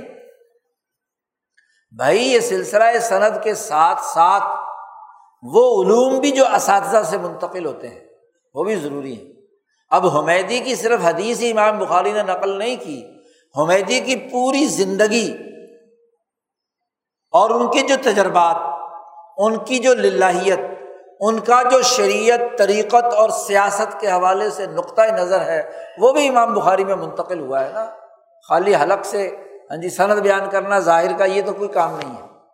اور حمیدی نے اپنے جن اساتذہ سے بیان کیا ہے، سفیان ابن اویانہ ہے یاہیا ابن سعید الانصاری ہیں۔ محمد ابن ابراہیم التیمی ہیں، القمت ابن وقاص اللیسی ہیں اور عمر بن الخطاب ہے یہ سب وہ ہیں جن کی نسبتیں، جن کے علوم، جن کا فکر و عمل، جن کا تزکیہ، جن کی شریعت، جن کی سیاست کے اثرات امام بخاری پر ہے منتقل ہوئے۔ تو امام بخاری تک آپ کی صنعت کیا ہے؟ بغیر کسی صنعت کے، بغیر کسی تسلسل کے کیا ہے؟ آپ کیسے تشریح کر سکتے ہیں؟ آپ کو تو اس حدیث کے پس منظر کا ہی نہیں پتا کہ کہاں اور کس موقع پر ہوئی یہ جو اتنی اتنی شروحات بخاری کی اور حدیث کی کتابوں کی لکھی ہیں لوگوں نے، تو پس منظر ہی بیان کیا ہے نا۔ کہ یہ پھر کس پس منظر میں رسول اللہ صلی اللہ علیہ وسلم نے بات بیان فرمائی ہے۔ اپنی طرف سے خود ساختہ کوئی مطلب نکالا جائے گا۔ پھر وہ حدیث تو ہے۔ کیا یہ قانون بھی ہے؟ کیا یہ سنت بھی ہے؟ آج کل بڑا رواج ہو گیا اور یہ جب سے یہ موبائل کا فتنہ آیا ہے تو جناب حدیثیں شیئر کرو۔ ہاں جی اپنی طرف سے بخاری سے اٹھائیں گے ترمیزی سے اٹھائیں گے، کسی حدیث کی کتاب سے کوئی حدیث اٹھائیں گے، شیئر کر دیں گے۔ اب اس کا پس منظر کیا ہے مطلب کیا ہے، مفہوم کیا ہے، وہ کچھ نہیں۔ ہر آدمی اس حدیث کی بنیاد پر اپنا قانون خود ہی گھڑتا۔ یہ بھی ایک بڑا فتنہ ہوگا کیا کبھی ایسا ہوا ہے کہ جی میڈیکل کی دنیا میں جو خاص طور پر پیچیدہ امراض ہوں، ان میں سے کہیں سے کتاب سے کوئی اقتباس لو اور عوام میں شیئر کر دو کہ لو جی پکڑو ہاں جی اور خود ہی اس کے مطابق اپنا علاج کر لیا کرو۔ وہ ٹوٹکا ہو سکتا ہے، وہ الٹا بھی پڑ سکتا ہے، وہ نقصان بھی دے سکتا ہے۔ اس کی ڈوز کتنی ہونی چاہیے، وہ کتنے مرض کے اندر کیسے استعمال ہوگا، ورنہ کوئی میڈیکل کی کتاب کو ایک عام آدمی پڑھ لے اور اس میں امراض لکھے ہوئے ہوں کہ اس مرض میں یہ علامت ہے، یہ علامت ہے۔ تو ایک ذہنی مریض تو یہ سمجھے گا کہ یہ بھی میرے اندر ہے، یہ بھی میرے اندر ہے، یہ بھی میرے اندر اپنے آپ کو اپنے آپ ہی علاج کرنا شروع کر دیں۔ بھائی، تمہارے بارے میں تو فیصلہ ڈاکٹر کرے گا کہ تمہیں دوائی کی ضرورت کتنی ہے اور کون سی ہے۔ تو احادیث کا جو تسلسل ہے وہ ہونا ضروری ہے۔ ہم جب یہ حدیث کی کتاب پڑھتے ہیں یا ہمیں جب اساتذہ نے پڑھایا تو اس حد سے پہلے ایک جملہ کہا جاتا ہے۔ وہ بھی قول حد اس سند متصل کے ساتھ جو میرے استاد سے امام بخاری تک پہنچتی ہے۔ جب تک وہ سند نہیں بولتا کہ میں نے کس استاد سے پڑھا تو اس وقت تک اس کا پڑھنا اور آگے طلبا کو منتقل کرنا کوئی حیثیت نہیں رکھتا۔ کیونکہ دین میں خدرائی نہیں ہے، اپنی طرف سے بات نہیں ہے۔ دین سینوں سے سینوں میں منتقل ہوا ہے، سند سے سند میں منتقل ہوا ہے۔ اشخاص سے اشخاص میں آیا ہے، جماعت سے جماعت میں آیا ہے تب قطن باد تب قطن ہاں جی نسل بادہ نسل زمان بادہ زمان اس کا پورا ایک تسلسل ہے۔ تو تاریخی تسلسل کے بغیر تو کوئی دین نہیں ہوتا۔ تو یہاں ہر حدیث کا آغاز کرنے سے پہلے ہر طالب علم کے لیے لازمی ہے کہ وہ یہ کہے و بھی قالا کہ اس سند کے ساتھ جو میرے استاد سے شروع ہو کر امام بخاری تک ہے، اس سند کی بنیاد پر میں اب پڑھتا ہوں کہ حد ثن الحمیدی کہ حمیدی نے ہم سے یہ بات بیان کی ہے۔ اور یہ ہمارے اس سلسلہ سند میں تیئیس واسطے ہیں۔ ہم نے یہ بخاری شریف پڑھی ہے مفتی ولی حسن صاحب ٹونکی سے، اور انہوں نے یہ بخاری پڑھی ہے شیخ الاسلام مولانا سید حسین احمد مدنی رحمۃ اللہ علیہ سے۔ اور انہوں نے یہ بخاری پڑھی ہے، شیخ الہند مولانا محمود حسن سے۔ شیخ الہند مولانا محمود حسن نے یہ بخاری پڑھی ہے حجت الاسلام مولانا محمد قاسم نونوتوی سے۔ انہوں نے یہ کتاب پڑھی ہے شیخ عبد الغنی مجدی سے۔ اور شیخ عبد الغنی مجدی نے یہ کتاب پڑھی ہے حضرت شاہ محمد اسحاق دہلوی سے۔ اور شاہ محمد اسحاق دہلوی نے یہ کتاب پڑھی ہے، یہ حدیث پڑھی ہے اپنے استاذ حضرت شاہ عبد العزیز دہلوی سے۔ اور شاہ عبد العزیز دہلوی نے یہ کتاب پڑھی ہے اپنے والد اور اپنے استاذ امام شاہ ولی اللہ دہلوی سے۔ اور امام شاہ ولی اللہ دہلوی نے اپنے والد حضرت شاہ عبد الرحیم دہلوی اور شیخ ابو طاہر کردی المدنی سے۔ دونوں کی تفصیلی صنعت شاہ ولی اللہ صاحب نے امام بخاری تک بیان کی ہے، جس میں بڑے بڑے علماء اس بخاری کے عظیم شار ہاں جی ابن حجر اسکلانی شیخ الاسلام ذکریہ انصاری اور پورا ایک تسلسل ہے امام کشاشی اور ہاں جی امام شناوی سے لے کر اوپر تک۔ امام فربری جو امام بخاری کے شاگرد ہیں اور اس کتاب کے راوی ہیں۔ تو یہ پورا سلسلہ سند ہے، تیئیس واسطے ہیں ہمارے امام بخاری تک۔ اور امام بخاری سے رسول اللہ صلی اللہ علیہ وسلم تک درمیان میں پانچ واسطے ہیں۔ یہاں آپ دیکھیے کہ تین، چار، پانچ، چھٹے عمر ہیں، چھ واسطے ہیں۔ چھ یہ اور تیئیس اور چوبیس میں بخاری تیس واسطے ہیں رسول اللہ صلی اللہ علیہ وسلم تک۔ ہم ان تین واسطوں کے ذریعے سے یہ روایت پڑھتے ہیں۔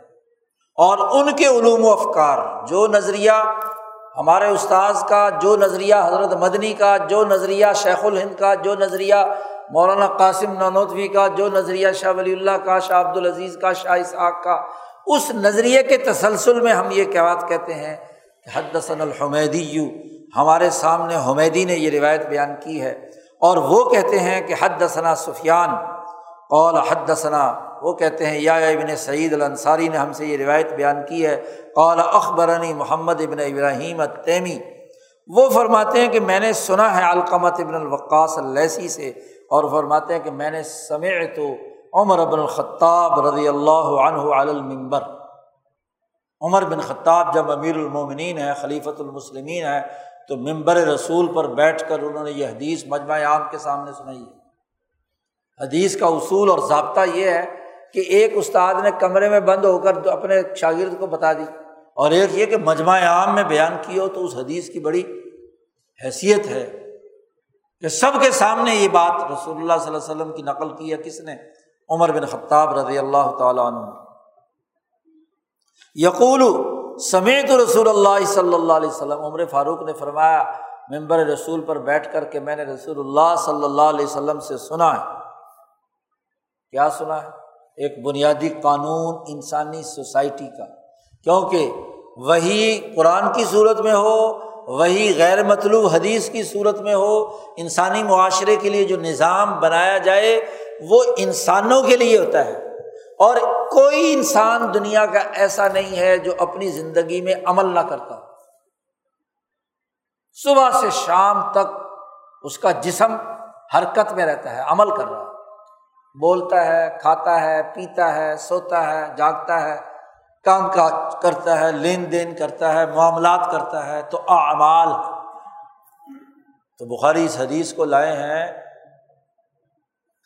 اس پورے دنیا کے انسانی معاشروں کے تمام اعمال کے پیچھے جو نیت، فکر، جو نظریہ کار فرما ہے، اس کی وضاحت کے لیے۔ بڑے جامع جملے ہیں۔ نبی کرم صلی اللہ علیہ وسلم نے بیان فرمائے ہیں۔ حضرت مولانا عبید اللہ سندھی فرماتے ہیں کہ رسول اللہ صلی اللہ علیہ وسلم نے فرمایا ہے کہ مجھے جامع کلمے دیے گئے ہیں۔ اوتی تو بھی جوام الکلم، یہ حدیث ہے۔ شاہ ولی اللہ صاحب نے اپنی صنعت سے بیان فرمائی ہے۔ تو اس کی تشریح کرتے ہوئے مولانا سندھی کہتے ہیں کہ کلمہ جامع کون سا ہوتا ہے؟ بڑی اہم بات ہے۔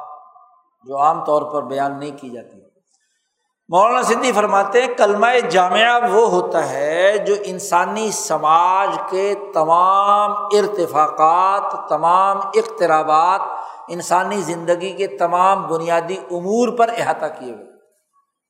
تو آپ صلی اللہ علیہ وسلم نے جو کلمات ارشاد فرمائے ہیں، وہ اتنے نپے تلے، اتنے جامع ہیں کہ جن سے انسانی معاشرے کے تمام امور کی بنیادی حکمت، فلسفہ، علم اور اس کا بنیادی جو اسٹرکچر ہے وہ سامنے آ جاتا ہے۔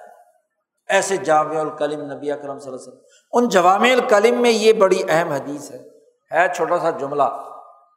ان نمل اعمال بن نیات فرمایا کہ اعمال کا دار و مدار نیتوں پر ہے۔ نیت کیا ہے؟ نیت کا تعلق انسان کے قلب سے ہے، دل و دماغ سے ہے۔ وہ عزم، وہ ارادہ جس کی اساس پر کوئی عمل سر انجام پاتا ہے۔ دنیا میں جو انسان بھی انسانیت کا لبادہ اڑے ہوئے ہے وہ جب بھی کوئی عمل کرتا ہے، تو اس عمل کے پیچھے کوئی نہ کوئی عزم و ارادہ اور نیت کار فرما ہوتا ہے۔ بغیر نیت کے اور بغیر ارادے کے، بغیر کسی مقصد کے کوئی انسان دنیا میں عمل نہیں کرتا۔ ہاں مجنون ہو، پاگل ہو ہاں جی مریض ہو، بیمار ہو، جس کی کوئی ارادہ نہیں ہے، بس لائی لگ ہے جی تو دیوانے آدمی سے گفتگو نہیں کی جا رہی۔ گفتگو کا تعلق انسانی معاشرے کے ان لوگوں سے ہے جو ہوش و حواس کے ساتھ کام کر رہے ہیں۔ جی۔ تو دنیا میں انسان کھاتا ہے، پیتا ہے، چلتا ہے، اٹھتا ہے، بیٹھتا ہے، اس کے پیچھے کوئی نہ کوئی نیت، کوئی نہ کوئی عزم، کوئی نہ کوئی ارادہ ضرور ہوتا ہے۔ آپ ایک جگہ سے دوسری جگہ گئے ہیں تو کیوں گئے؟ کوئی ارادہ تو ہوگا نا۔ ہاں جی۔ کوئی نیت تو ہوگی۔ پوچھو جی کیوں آئے تھے؟ کہ میں ویسے ہی آیا تھا۔ یہ ہو ہی نہیں سکتا کہ ویسے آیا تھا۔ ہو سکتا ہے۔ یہ جھوٹ ہے سراسر۔ کوئی نہ کوئی نیت بنا کر آپ آئے ہیں تو اب وہ نیت عمل کا دار و مدار نیت پر ہے۔ اگر نیت اور ارادہ صحیح ہے تو عمل صحیح ہے۔ نیت اور ارادہ غلط ہے تو عمل نتیجہ خیز نہیں ہو جس درجے کی نیت ہوگی، اس درجے کا وہ عمل شمار ہو اس عمل کی نوعیت، اس کی نیت کے اعتبار سے۔ ایک آدمی بڑی اچھی گفتگو کر رہا ہے، تقریر کر رہا ہے ریا کاری پیش نظر ہے۔ تو وہ عمل بھی کیا ہے؟ کوڑے دان میں جائے گا، اس کی کوئی حیثیت اور قدر نہیں ہوگی۔ اور ایک آدمی وہی کام کر رہا ہے، لیکن انسانی بھلائی کے لیے، انسانوں کو شعور دینے کے لیے، اللہ سے تعلق قائم کرنے کے لیے، انسانی حقوق ادا کرنے کے لیے تو نیت صحیح ہوگی تو عمل صحیح ہوگا۔ تو دنیا کا کوئی عمل بغیر نیت کے نہیں ہوتا اور جیسی نیت ویسی مراد جیسا ارادہ ویسا۔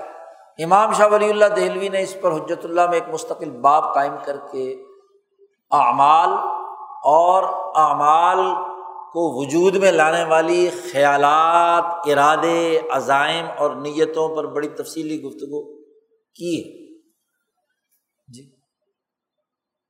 شاہ صاحب نے مستقل باب قائم کیا ہے اور اس کی وضاحت کی ہے۔ تو نیت اور عمل کا بڑا گہرا تعلق ہے۔ تو سب سے پہلے تو رسول اللہ صلی اللہ علیہ وسلم نے یہ بتلا دیا۔ یہ بخاری لائے بھی اس لیے ہے کہ طالب علم کتاب شروع کرنے لگے ہیں تو اپنی نیتیں درست کر یہ جو بخاری پڑھنے کا عمل شروع کیا ہے، یہ جو دین پڑھنے کا عمل شروع کیا ہے، یہ جو زندگی میں آپ اعمال کر رہے ہیں تو اعمال صحیح نیت سے کریں۔ جی اللہ کی رضا کے لیے ہے، انسانیت کی خدمت کے لیے ہے ہاں جی بھلائی کے لیے ہے، خیر کی نیت ہے، تو ٹھیک ہے۔ اور اگر ایسا نہیں، تو وہی عمل وبال بن جاتا ہے۔ یہ بنیادی اثاثی اصول بیان کرنے کے بعد اس کی مزید وضاحت فرمائی کہ وہ انما لمر ام مانوا انسان کے لیے نفع بخش وہ ہے جو اس نے نیت کی ہے۔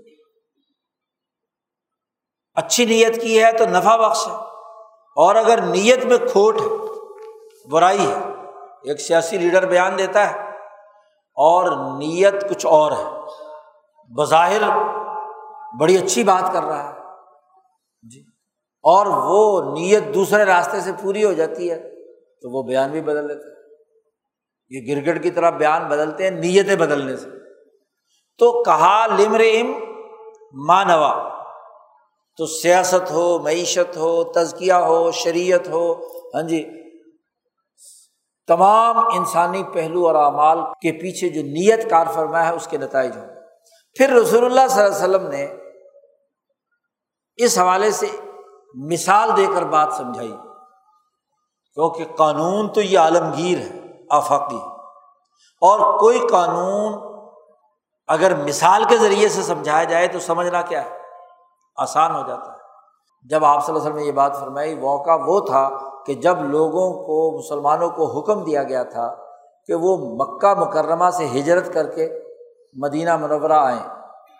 فتح مکہ سے پہلے پہلے ہجرت کا زمانہ ہے کہ کون آدمی اللہ اور اس کے رسول کے لیے اپنی وطن چھوڑ کر انقلابی جماعت کا حصے دار بنے گا۔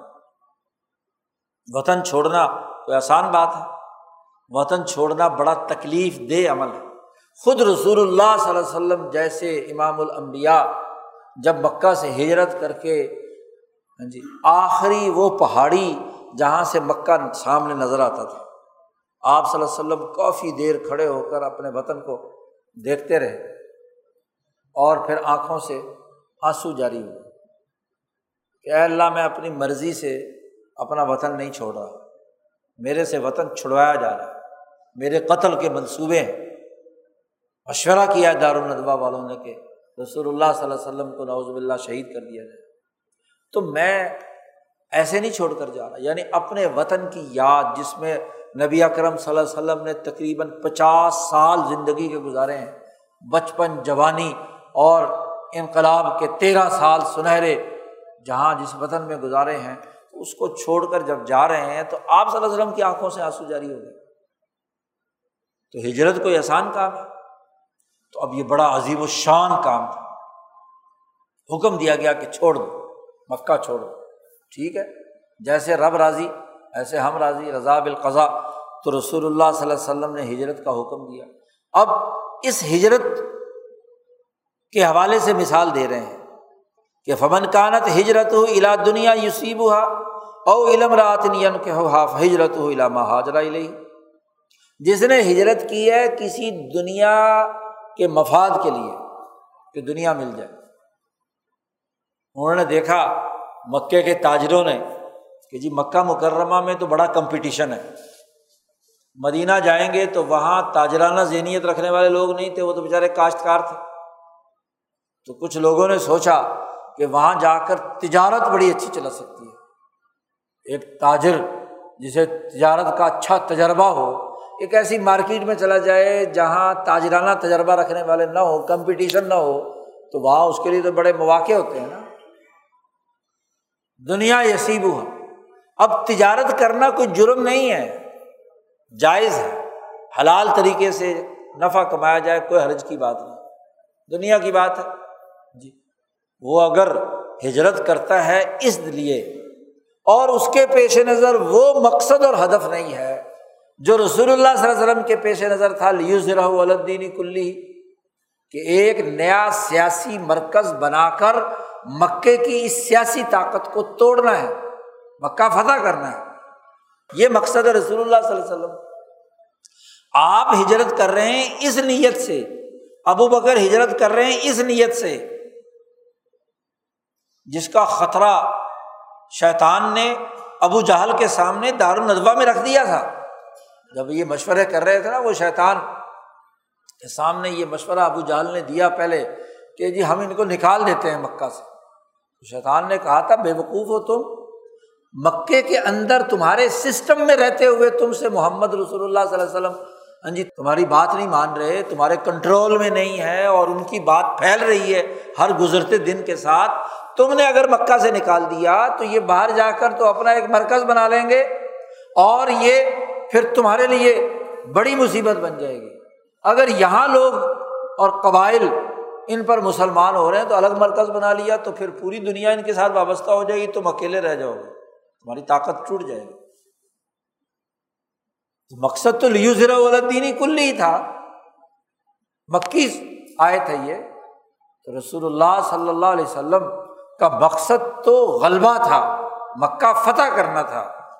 یہ نہیں ہے کہ مکہ ان کے حوالے کر دیا اور خود بھائی اللہ کا گھر جو ہے اسے تو آزاد کرانا ہے، اس کو غلامی میں رکھنا ہے۔ تو اس مقصد کے لیے رسول اللہ صلی اللہ علیہ وسلم مدینہ منورہ جا رہے ہیں۔ اب ایک آدمی اگر اس لیے جا رہا ہے کہ صرف وہاں کاروبار کروں گا، مارکیٹ پہ کمپٹیشن ہاں جی اس پر قبضہ کر کے زیادہ سے زیادہ پرافٹ کماؤں گا، دنیا اسی میں یا ایک صاحب تھے، انہوں نے ہجرت اس لیے کی کہ وہ ایک عورت سے وہاں نکاح کرنا چاہتے تھے۔ تو مکہ میں رہتے ہوئے وہ نکاح نہیں ہو رہا تھا۔ تو انہوں نے کہا، چلو مدینہ جائیں گے، ہجرت کی ہجرت ہے اور نکاح کا۔ تو نکاح کرنا کوئی جرم نہیں ہے ذنا جرم ہے۔ لیکن یہ زیادہ سے زیادہ ارتفاق ثانی کی بات ہے۔ یہ ارتفاق سالس اور اتفاق رابع کی بات نہیں ہے۔ حضور صلی اللہ علیہ وسلم نے فرمایا کہ کسی نے کسی عورت سے نکاح کرنے کے لیے ہجرت کی ہے۔ تو وہ ہجرت ہو علامہ حاجرہ علیہ بڑا نپا اللہ جملہ استعمال فرمایا کہ اس کی ہجرت، اس کی نیت کے مطابق اسی درجے کی ہے، جس درجے کی اس نے نیت کی ہے۔ ارتفاق ثانی کے درجے کی ہوگی اور یا زیادہ زیادہ تجارت، وہ بھی ارتفاق ثانی کے درجے کی چیز ہے، خرید و فروخت، لین دین تو وہ ہوگی۔ بس۔ جو اعلیٰ درجے کی نیت ہے، غلبے کی، وہ نیت پیش نظر نہیں، تو وہ اس درجے میں نہیں پہنچے گا۔ اور ایک وہ صحابی، اور خاص طور پر عمر بن خطاب جو روایت بیان کر رہے ہیں، ان کی ہجرت کا مقصد، ابو بکر کی ہجرت کا مقصد الاظم صحابہ کی ہجرت کا جو مہاجرین اولین ہے ہاں جی ان کی ہجرت کا مقصد تو غلبہ دین ہے، باقی ذیلی چیزیں ہیں۔ اس لیے عمر فاروق مہینے میں پندرہ دن۔ ہاں جی کام کاج کرتے ہیں اور پندرہ دن رسول اللہ صلی اللہ علیہ وسلم کی صحبت میں رہتے ہیں۔ اور ان پندرہ دنوں میں بھی اپنے ساتھ ایک دوست ملا رکھا ہے کہ جو ان کے کام کے دن رسول اللہ صلی اللہ علیہ وسلم کے پاس جائے گا اور آپ کی باتیں رات کو سن کر، رات کو آ کر بتائے گا۔ باری مقرر کی، جیسے آگے بخاری روایت لائے تو کہنے کا مقصد یہ ہے کہ نیت اور عزائم کیا ہے؟ تو بخاری یہ کہہ رہے ہیں کہ دیکھو یہاں ایک طالب علم کو صحیح نیت کرنی ہے۔ اور نیت وہ ہونی چاہیے جو رسول اللہ کی تھی، جو عمر فاروق کی تھی ہاں جی جو صحابہ کی تھی الاظم لوگوں کی ہے۔ اعلیٰ درجے کی نیت۔ اور اعلیٰ درجے کی نیت کیا ہے؟ کہ دین کے غلبے کا بین الاقوامی نظام قائم کرنا ارتفاق ہے رابط دین کی تعلیمات کا، عبادات کا اخترابات کا، ارتفاقات کا ہاں جی عالمی غلبے کا نظام بنانا یہ اعلیٰ درجے کی نیت ہے۔ اب اگر کوئی آدمی بخاری پڑھے، احادیث پڑھے اور اس سے صرف اس کا مقصد یہ ہو کہ میں اپنی ذاتی زندگی میں ترقی کا کوئی طریقہ کار اختیار کر لوں، کیونکہ جب میں بخاری پڑھ کر نکلوں گا تو میں مولوی علامہ تن ہوں گا، پھر لوگ میرا استقبال کریں گے، پھر میں کسی مسجد میں خطیب بنوں گا اور پھر میں یہ ہوگا اور وہ ہوگا۔ نمود و نمائش کے لیے حدیث میں آیا کہ رسول اللہ صلی اللہ علیہ وسلم نے فرمایا کہ من طلب العلم لیو جارا بہل علماء او مارا بھی صفحا جو اس آدمی نے علم حاصل کیا کہ لوگوں کے سامنے اپنے آپ کی ممارات کہ میں بہت بڑا مولوی ہوں، جاہلوں کے سامنے تقریر کر کے، بے وقوفوں کے سامنے، اور اپنے برابر کے مولویوں سے ٹکر لوں گا۔ کہ میں بڑا مولوی ہوں بڑا عالم۔ تو ادخلا اللہ اللہ تعالیٰ اسے پکڑ کے جھاننے میں ڈال دے گا کہ تو نے تو علم ہی غلط نیت سے حاصل کیا تھا۔ لیکن جس نے علم حاصل کیا، اللہ کی رضا اور انسانیت کی خدمت، دین کے غلبے کے نقطۂ نظر سے، تو جس درجے کی اس کی نیت اعلیٰ ہوگی، اسی درجے میں اسے کیا ہے؟ نتیجہ ملے گا۔ تو جن اساتذہ سے ہم نے پڑھا، شیخ الہند، حضرت مدنی ہاں جی اس طرح ولی اللہ سلسلے کے باقی علماء انہوں نے بڑی اونچے درجے کی نیت بنائی ہے۔ شاہ ولی اللہ صاحب کی نیت کوئی معمولی سی تھی۔ اب جب یہ حدیث پڑھیں گے تو جن اساتذہ سے پڑھا ہے، ان کی نیت دیکھیں گے نا۔ امام بخاری کی نیت دیکھیں گے۔ امام بخاری نے جب یہ احادیث کے پھیلانے کا کام شروع ہوا اور جناب دنیا بھر میں امام بخاری کی شہرت ہوئی تو بڑے بڑے مولویوں کو آگ لگ گئی حسد اور کینے میں۔ پہلے تو علماء نے ہاں جی وہ جو ادھر کے علماء تھے، انہوں نے خورزم کے علماء، انہوں نے فتویٰ دے دیا۔ امام بخاری جب وہاں سے ہاں جی وہاں آئے تو شہرت ہوئی۔ تو انہوں نے کہا کہ بھائی یہ تو بڑے شیخ الحدیث آ گئے، تو ہمارا کیا ہے معاملہ بگڑ جائے گا؟ تو انہوں نے کہا یہ امام بخاری گمراہ ہے۔ امام بخاری، انہوں نے کہا چلو جی میں یہاں نہیں رہتا، اپنے بخارا میں چلے گئے۔ وہاں بخارا میں بھی والی بخارا کہتا ہے کہ میرے بچوں کو گھر میں پڑھانے آیا کرو۔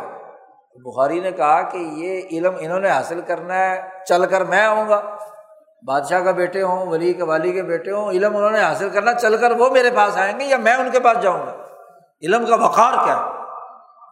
کنویں کے پاس پیاسا آتا ہے یا کنواں چل کر پیاسے کے پاس جاتا ہے؟ اور پھر یہ حکمرانی کا نشہ تمہارے اندر کہ جو غریبوں کے ساتھ بیٹھ کر ہم نے علم نہیں حاصل کرنا، امیروں کے لیے الگ سے کلاس ہونی چاہیے، ان کے لیے الگ سے جماعت ہونی چاہیے۔ بخاری نے انکار کر دیا۔ اب مولویوں نے اکسایا والی بخارا کو کہ یہ بخاری جو ہے نا یہ نوزب اللہ گمراہ ہے فتوے لگا دیے۔ تو والی بخارا نے کہا، امام بخاری کو کہ میری ریاست سے باہر نکل جاؤ، تم تو گمراہ ہو گئے۔ مولویوں نے بڑے بڑے فتوے داغے۔ تو بخاری جو ہے، بخارا چھوڑ کر جانے لگے۔ جس ریاست میں جانے لگے، اگلی ریاست کے وہاں کے مولویوں نے کہا کہ بخاری یہاں آ گئے تو یہ تو پھر ہماری دکانیں ختم ہو جائیں گی۔ کیونکہ وہ تو امیر المومنین فی الحدیث ہیں۔ ان کا تو پوری دنیا میں ڈنکا ہے۔ تو طالب علم ان سے پڑھیں گے، ہمارا تو معاملہ ختم ہو جائے گا۔ تو وہاں کے حکمران کے کان بھرے اور اس نے اپنی ریاست کے بارڈر پر لکھ دیا کہ بخاری ہمارے علاقے میں نہ آئے۔ اب جس میں رہ رہے ہیں وہ کہتے نکل جاؤ اور جس میں جانا چاہتے ہیں وہ کہتے نہ آئے۔ تو دونوں ریاستوں کی سرحد پر وہ بستی ہے خرتنگ جہاں امام بخاری نے کہا کہ اللہ میاں میں کیا کروں؟ ادھر والے کہتے ہیں ادھر نہ ہو ادھر والے کہتے ہیں ادھر نہ ہو اب یہی ہے کہ تو مجھے اپنے پاس بلا لے۔ ایک ہی جگہ رہ گئی نا کہ اوپر چلا جاؤں بس، یا نیچے چلا جاؤں، میرا جسم زمین پر اور روح اوپر۔ تو امام بخاری کا انتقال وہیں ہوا۔ ہے آج کوئی مولوی بخاری پڑے بغیر مولوی نہیں بنتا۔ اور اس زمانے کے سارے مولویوں نے بخاری کو کافر قرار دیا، گمراہ قرار دیا۔ امام اعظم، امام ابو حنیفہ کے خلاف فتوی دیے جیل میں انتقال ہوا امام بخاری کا امام مالک کو کوڑے لگائے گئے مدینہ منورہ کی گلیوں میں ہاں جی پھرایا گیا۔ تو جس نے بھی کام کیا، آگے روایت آ رہی ہے، رسول اللہ صلی اللہ علیہ وسلم نے جب نبوت کا آپ پر یہ آیات نازل ہوئی ہیں ورقہ بن نوفل کے پاس پہنچے ہیں، ان کی حضرت خدیہ لے کر گئی ہیں۔ تو انہوں نے کہا کہ بھائی، یہ تو ناموس ہے، وہ ہے جو موسا پر آیا ہے۔ اور یہ جس پر نازل ہوتا ہے نا، اسے اس کی قوم بڑی تکلیف دیتی ہے۔ جی اس کو تکلیف دی جاتی ہے ایزا دی جاتی ہے۔ تو نیت کون سی ہے؟ تو والی بخارا کی نیت، وہاں کے مولویوں کی نیت کیا تھی؟ حسد کینا بوز عداوت، اس کے علاوہ اور کیا تھا؟ ولی اللہ سلسلے کے بزرگوں کے خلاف جو فتوی بازی شاہ ولی اللہ سے لے کر اب تک جاری ہے، تو وہاں میں وہی نیت کار فرمایا نا۔ نیت کیا ہے؟ مقصد کیا ہے؟ ہدف کیا ہے؟ تو بخاری یہاں یہ حدیث لا کر طالب علموں کو سمجھانا چاہتے ہیں کہ اپنی نیت درست کریں۔ نیت وہ ہونی چاہیے، بخاری پڑھ رہے ہو تو بخاری والی ہونی چاہیے۔ جی بخاری پڑھ رہے ہو، ہندوستان میں یہ بخاری پڑھنا پڑھانا مدارس کے اندر جاری کرنا سیاستہ کا نصاب یہ شاہ ولی اللہ صاحب کا کمال ہے۔ شاہ صاحب سے پہلے اکا دکا کوئی آدمی پڑھ لیتا تھا بخاری، اور وہ بھی تبرک کے لیے۔ مدارس میں باقاعدہ پڑھنے کا رواج نہیں تھا۔ شاہ صاحب نے آ کر ہاں جی حرمین شریفین کے سفر کے بعد سے اس کو باقاعدہ سلیبس کا حصہ بنایا۔ مدرسہ رحیمیہ کا سلیبس۔ یہاں کے جتنے بڑے بڑے اسکول آف تھاٹ تھے جتنے مدارس تھے، وہ یا کانپوری تھا، یا وہ کیا ہے، فرنگی محل تھا، یا اسی طریقے سے اور بڑے بڑے مدارس تھے، وہاں حدیث کی کتابیں نہیں پڑھائی جاتی یا فقہ اور قانون کی چونکہ سرکار میں قاضی لگ جاتا تھا بندہ، یا منطق اور فلسفے کی، کہ فلسفیانہ گفتگو کرنے سے کیا ہے، سوسائٹی میں بڑی عزت ہوتی تھی، اس زمانے میں منطقیوں کی بڑی عزت ہوتی تھی۔ جتنا بڑا منطقی ہوتا تھا، اس کو سرکار میں اتنا بڑا عہدہ مل جاتا تھا۔ تو حدیث پڑھنے کا رواج نہیں تھا۔ یہ تو سب سے پہلے مدرسہ رحیمیہ کا نصاب ہے، دلی کا، جہاں شاہ صاحب نے آ کر سیاستہ اور اس کی شروحات لکھی، ان کو پڑھایا اور اس کا تسلسل۔ اسی تسلسل کے نصاب کو حضرت مولانا قاسم نانوتوی رحمۃ اللہ علیہ نے دارالعلوم دیوبند کا نصاب بنایا۔ اسی کی احساس پر پھر دیکھا دیکھی جتنے مدارس بنے تو انہوں نے، لیکن کیا نیت شیخ الہند والی ہے؟ نیت حضرت نانوتوی جی والی ہے، نیت شاہ ولی اللہ صاحب والی ہے۔ آج کا المیہ یہ ہے کہ جنہوں نے جن نیے مقاصد کے ساتھ یہ دورہ حدیث شروع کیا تھا، وہ نیت ہی غائب ہوگی بس ایک رسم ہے، طالب علم تلاوت کرتا رہتا ہے اور استاد سنتا رہتا ہے، کہیں دو چار باتیں سکھا دی، بتا دی بتا دی، لیکن مقصد نیت اور مقصد اور نیت ان تمام لوگوں کا جن کے ذریعے سے ہم تک یہ بات پہنچی ہے، وہ غلبہ دین ہے۔ مغلوبیت کی بات نہیں۔ لیو زیرہ الدینی کل ہی ہے۔ جو مقصد ہے رسول اللہ صلی اللہ علیہ وسلم کا۔ وہ سامنے ہے تو پھر تو نیت اعلیٰ درجے کی ہے۔ تو عزم کرنا چاہیے کہ ہماری نیتیں صحیح ہوں، مخلصانہ ہوں، صرف اور صرف اللہ کی رضا ہو، کوئی دنیاوی اجر نہ ہو، جیسا کہ امبیا نے کہا ہے کہ وبا اس علیہ من اجرن ان اجریا اللہ اللہ کہ میں تم سے کسی اجر کا مطالبہ نہیں کرتا۔ بڑی بڑی اونچی اونچی تنخواہیں مقصود نہیں ہیں۔ وہ اجر تو اللہ با پاک دے گا۔ ان اجریا اللہ تو اس نیت کے ساتھ، جس اعلیٰ درجے کی نیت، اخلاص اللہیت کے ساتھ کام کریں گے، اتنے درجے میں کیا کامیابی ہے۔ تو یہاں پہلی حدیث لا کر امام بخاری نے تمام احادیث کے پڑھنے کی بنیادی نیت واضح کر دی کہ وہ نیت سامنے ہونی چاہیے جو ہجرت کے وقت رسول اللہ صلی اللہ علیہ وسلم کے پیش نظر اس حدیث کا ایک دوسرا ٹکڑا ہے، وہ آگے دوسرے راوی سے آگے جا کر بخاری لے کر آئیں گے کہ جس نے ہجرت فی سبیر اللہ کی تو اس نے ہجرت گویا کہ فی سبیر اللہ کی۔ تو ہجرت فی سبیر اللہ ہے۔ فی سبیل العمرا نہیں ہے۔ ہاں جی فی سبیل شیطان نہیں ہے۔ فی سبیل الامریکہ نہیں ہے۔ ہاں جی آج کل عجیب چکر ہے کہ فی سبیل امریکہ کام ہوتے ہیں۔ ہجرت کیا ہے؟ ابھی امریکہ ویزا کھول دے تو سارے پاکستانی نوجوان بھاگ جائیں گے امریکہ۔ کیسی ہجرت؟ ہے ہجرت تو الا سبیل اللہ ہے۔ تو وہ نیت، وہ مقصد، وہ عزم، وہ ارادہ اپنے دین کو غالب کرنے کا، اپنی سوسائٹی کو درست کرنے کا، اللہ اور اس کے رسول سے سچا تعلق قائم کرنے کا، یہ نیت قائم کرنا یہ آج کے سبق کا خلاصہ ہے۔ اللہ تعالیٰ ہمیں عمل کی توفیق عطا فرمائے۔ دعا کریں۔ اللہ مسل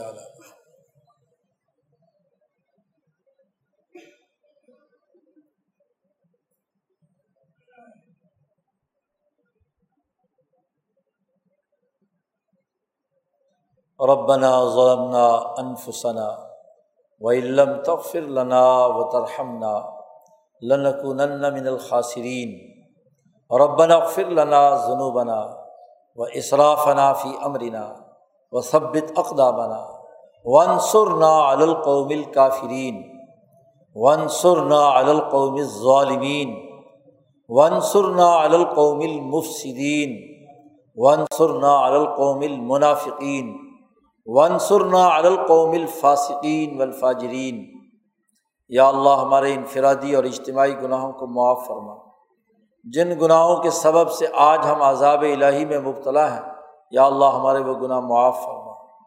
ہمیں نبی اکرم صلی اللہ علیہ وسلم کی احادیث کا صحیح فہم و شعور نصیب فرما۔ غلبہ دین کی نیت اور نظریے سے کام کرنے کی توفیق عطا فرما۔ مغلوبیت، مروبیت، کم ہمتی، پستی اور بزدلی سے نجات عطا فرما۔ جرت ہمت، طاقت اور قوت اور غلبہ نصیب فرما۔ یا اللہ، ہمارے ملک کی حفاظت فرما۔ ہر قسم کے شر اور فتنے سے ہمیں محفوظ فرما۔ ہماری جماعت کی حفاظت فرما۔ ہمارے اداروں کی حفاظت فرما۔ جو اخلاص و للہیت کے ساتھ تیرے دین کا کام کر رہے ہیں، یا اللہ، ان کی مدد فرما۔ غلبہ نصیب فرما۔ طاقت اور قوت نصیب فرما، ذلت، رسوائی، مہنگائی اور بدحالی سے ہمیں نجات عطا فرما۔ دنیا میں بھی باوقار حیثیت سے زندگی بسر کرنے کی توفیق عطا فرما اور مرنے کے بعد آخرت میں بھی کامیابی نصیب فرما۔ یا اللہ، ہمیں عذاب قبر، عذاب حشر اور عذاب جہنم سے محفوظ فرما۔ جنت الفردوس نصیب فرما۔ اور ربنا آتنا فت دنیا حسنا و فل آخرات حسنا وقنا عذاب النار. ربنا تقبل منا ان کا السمیع العلیم و تب علینہ ان کا طباب الرحیم و صلی اللہ تعالیٰ علیہ خیر خلق ہی محمد و علیہ و اصحاب ہی اجمعین برحمت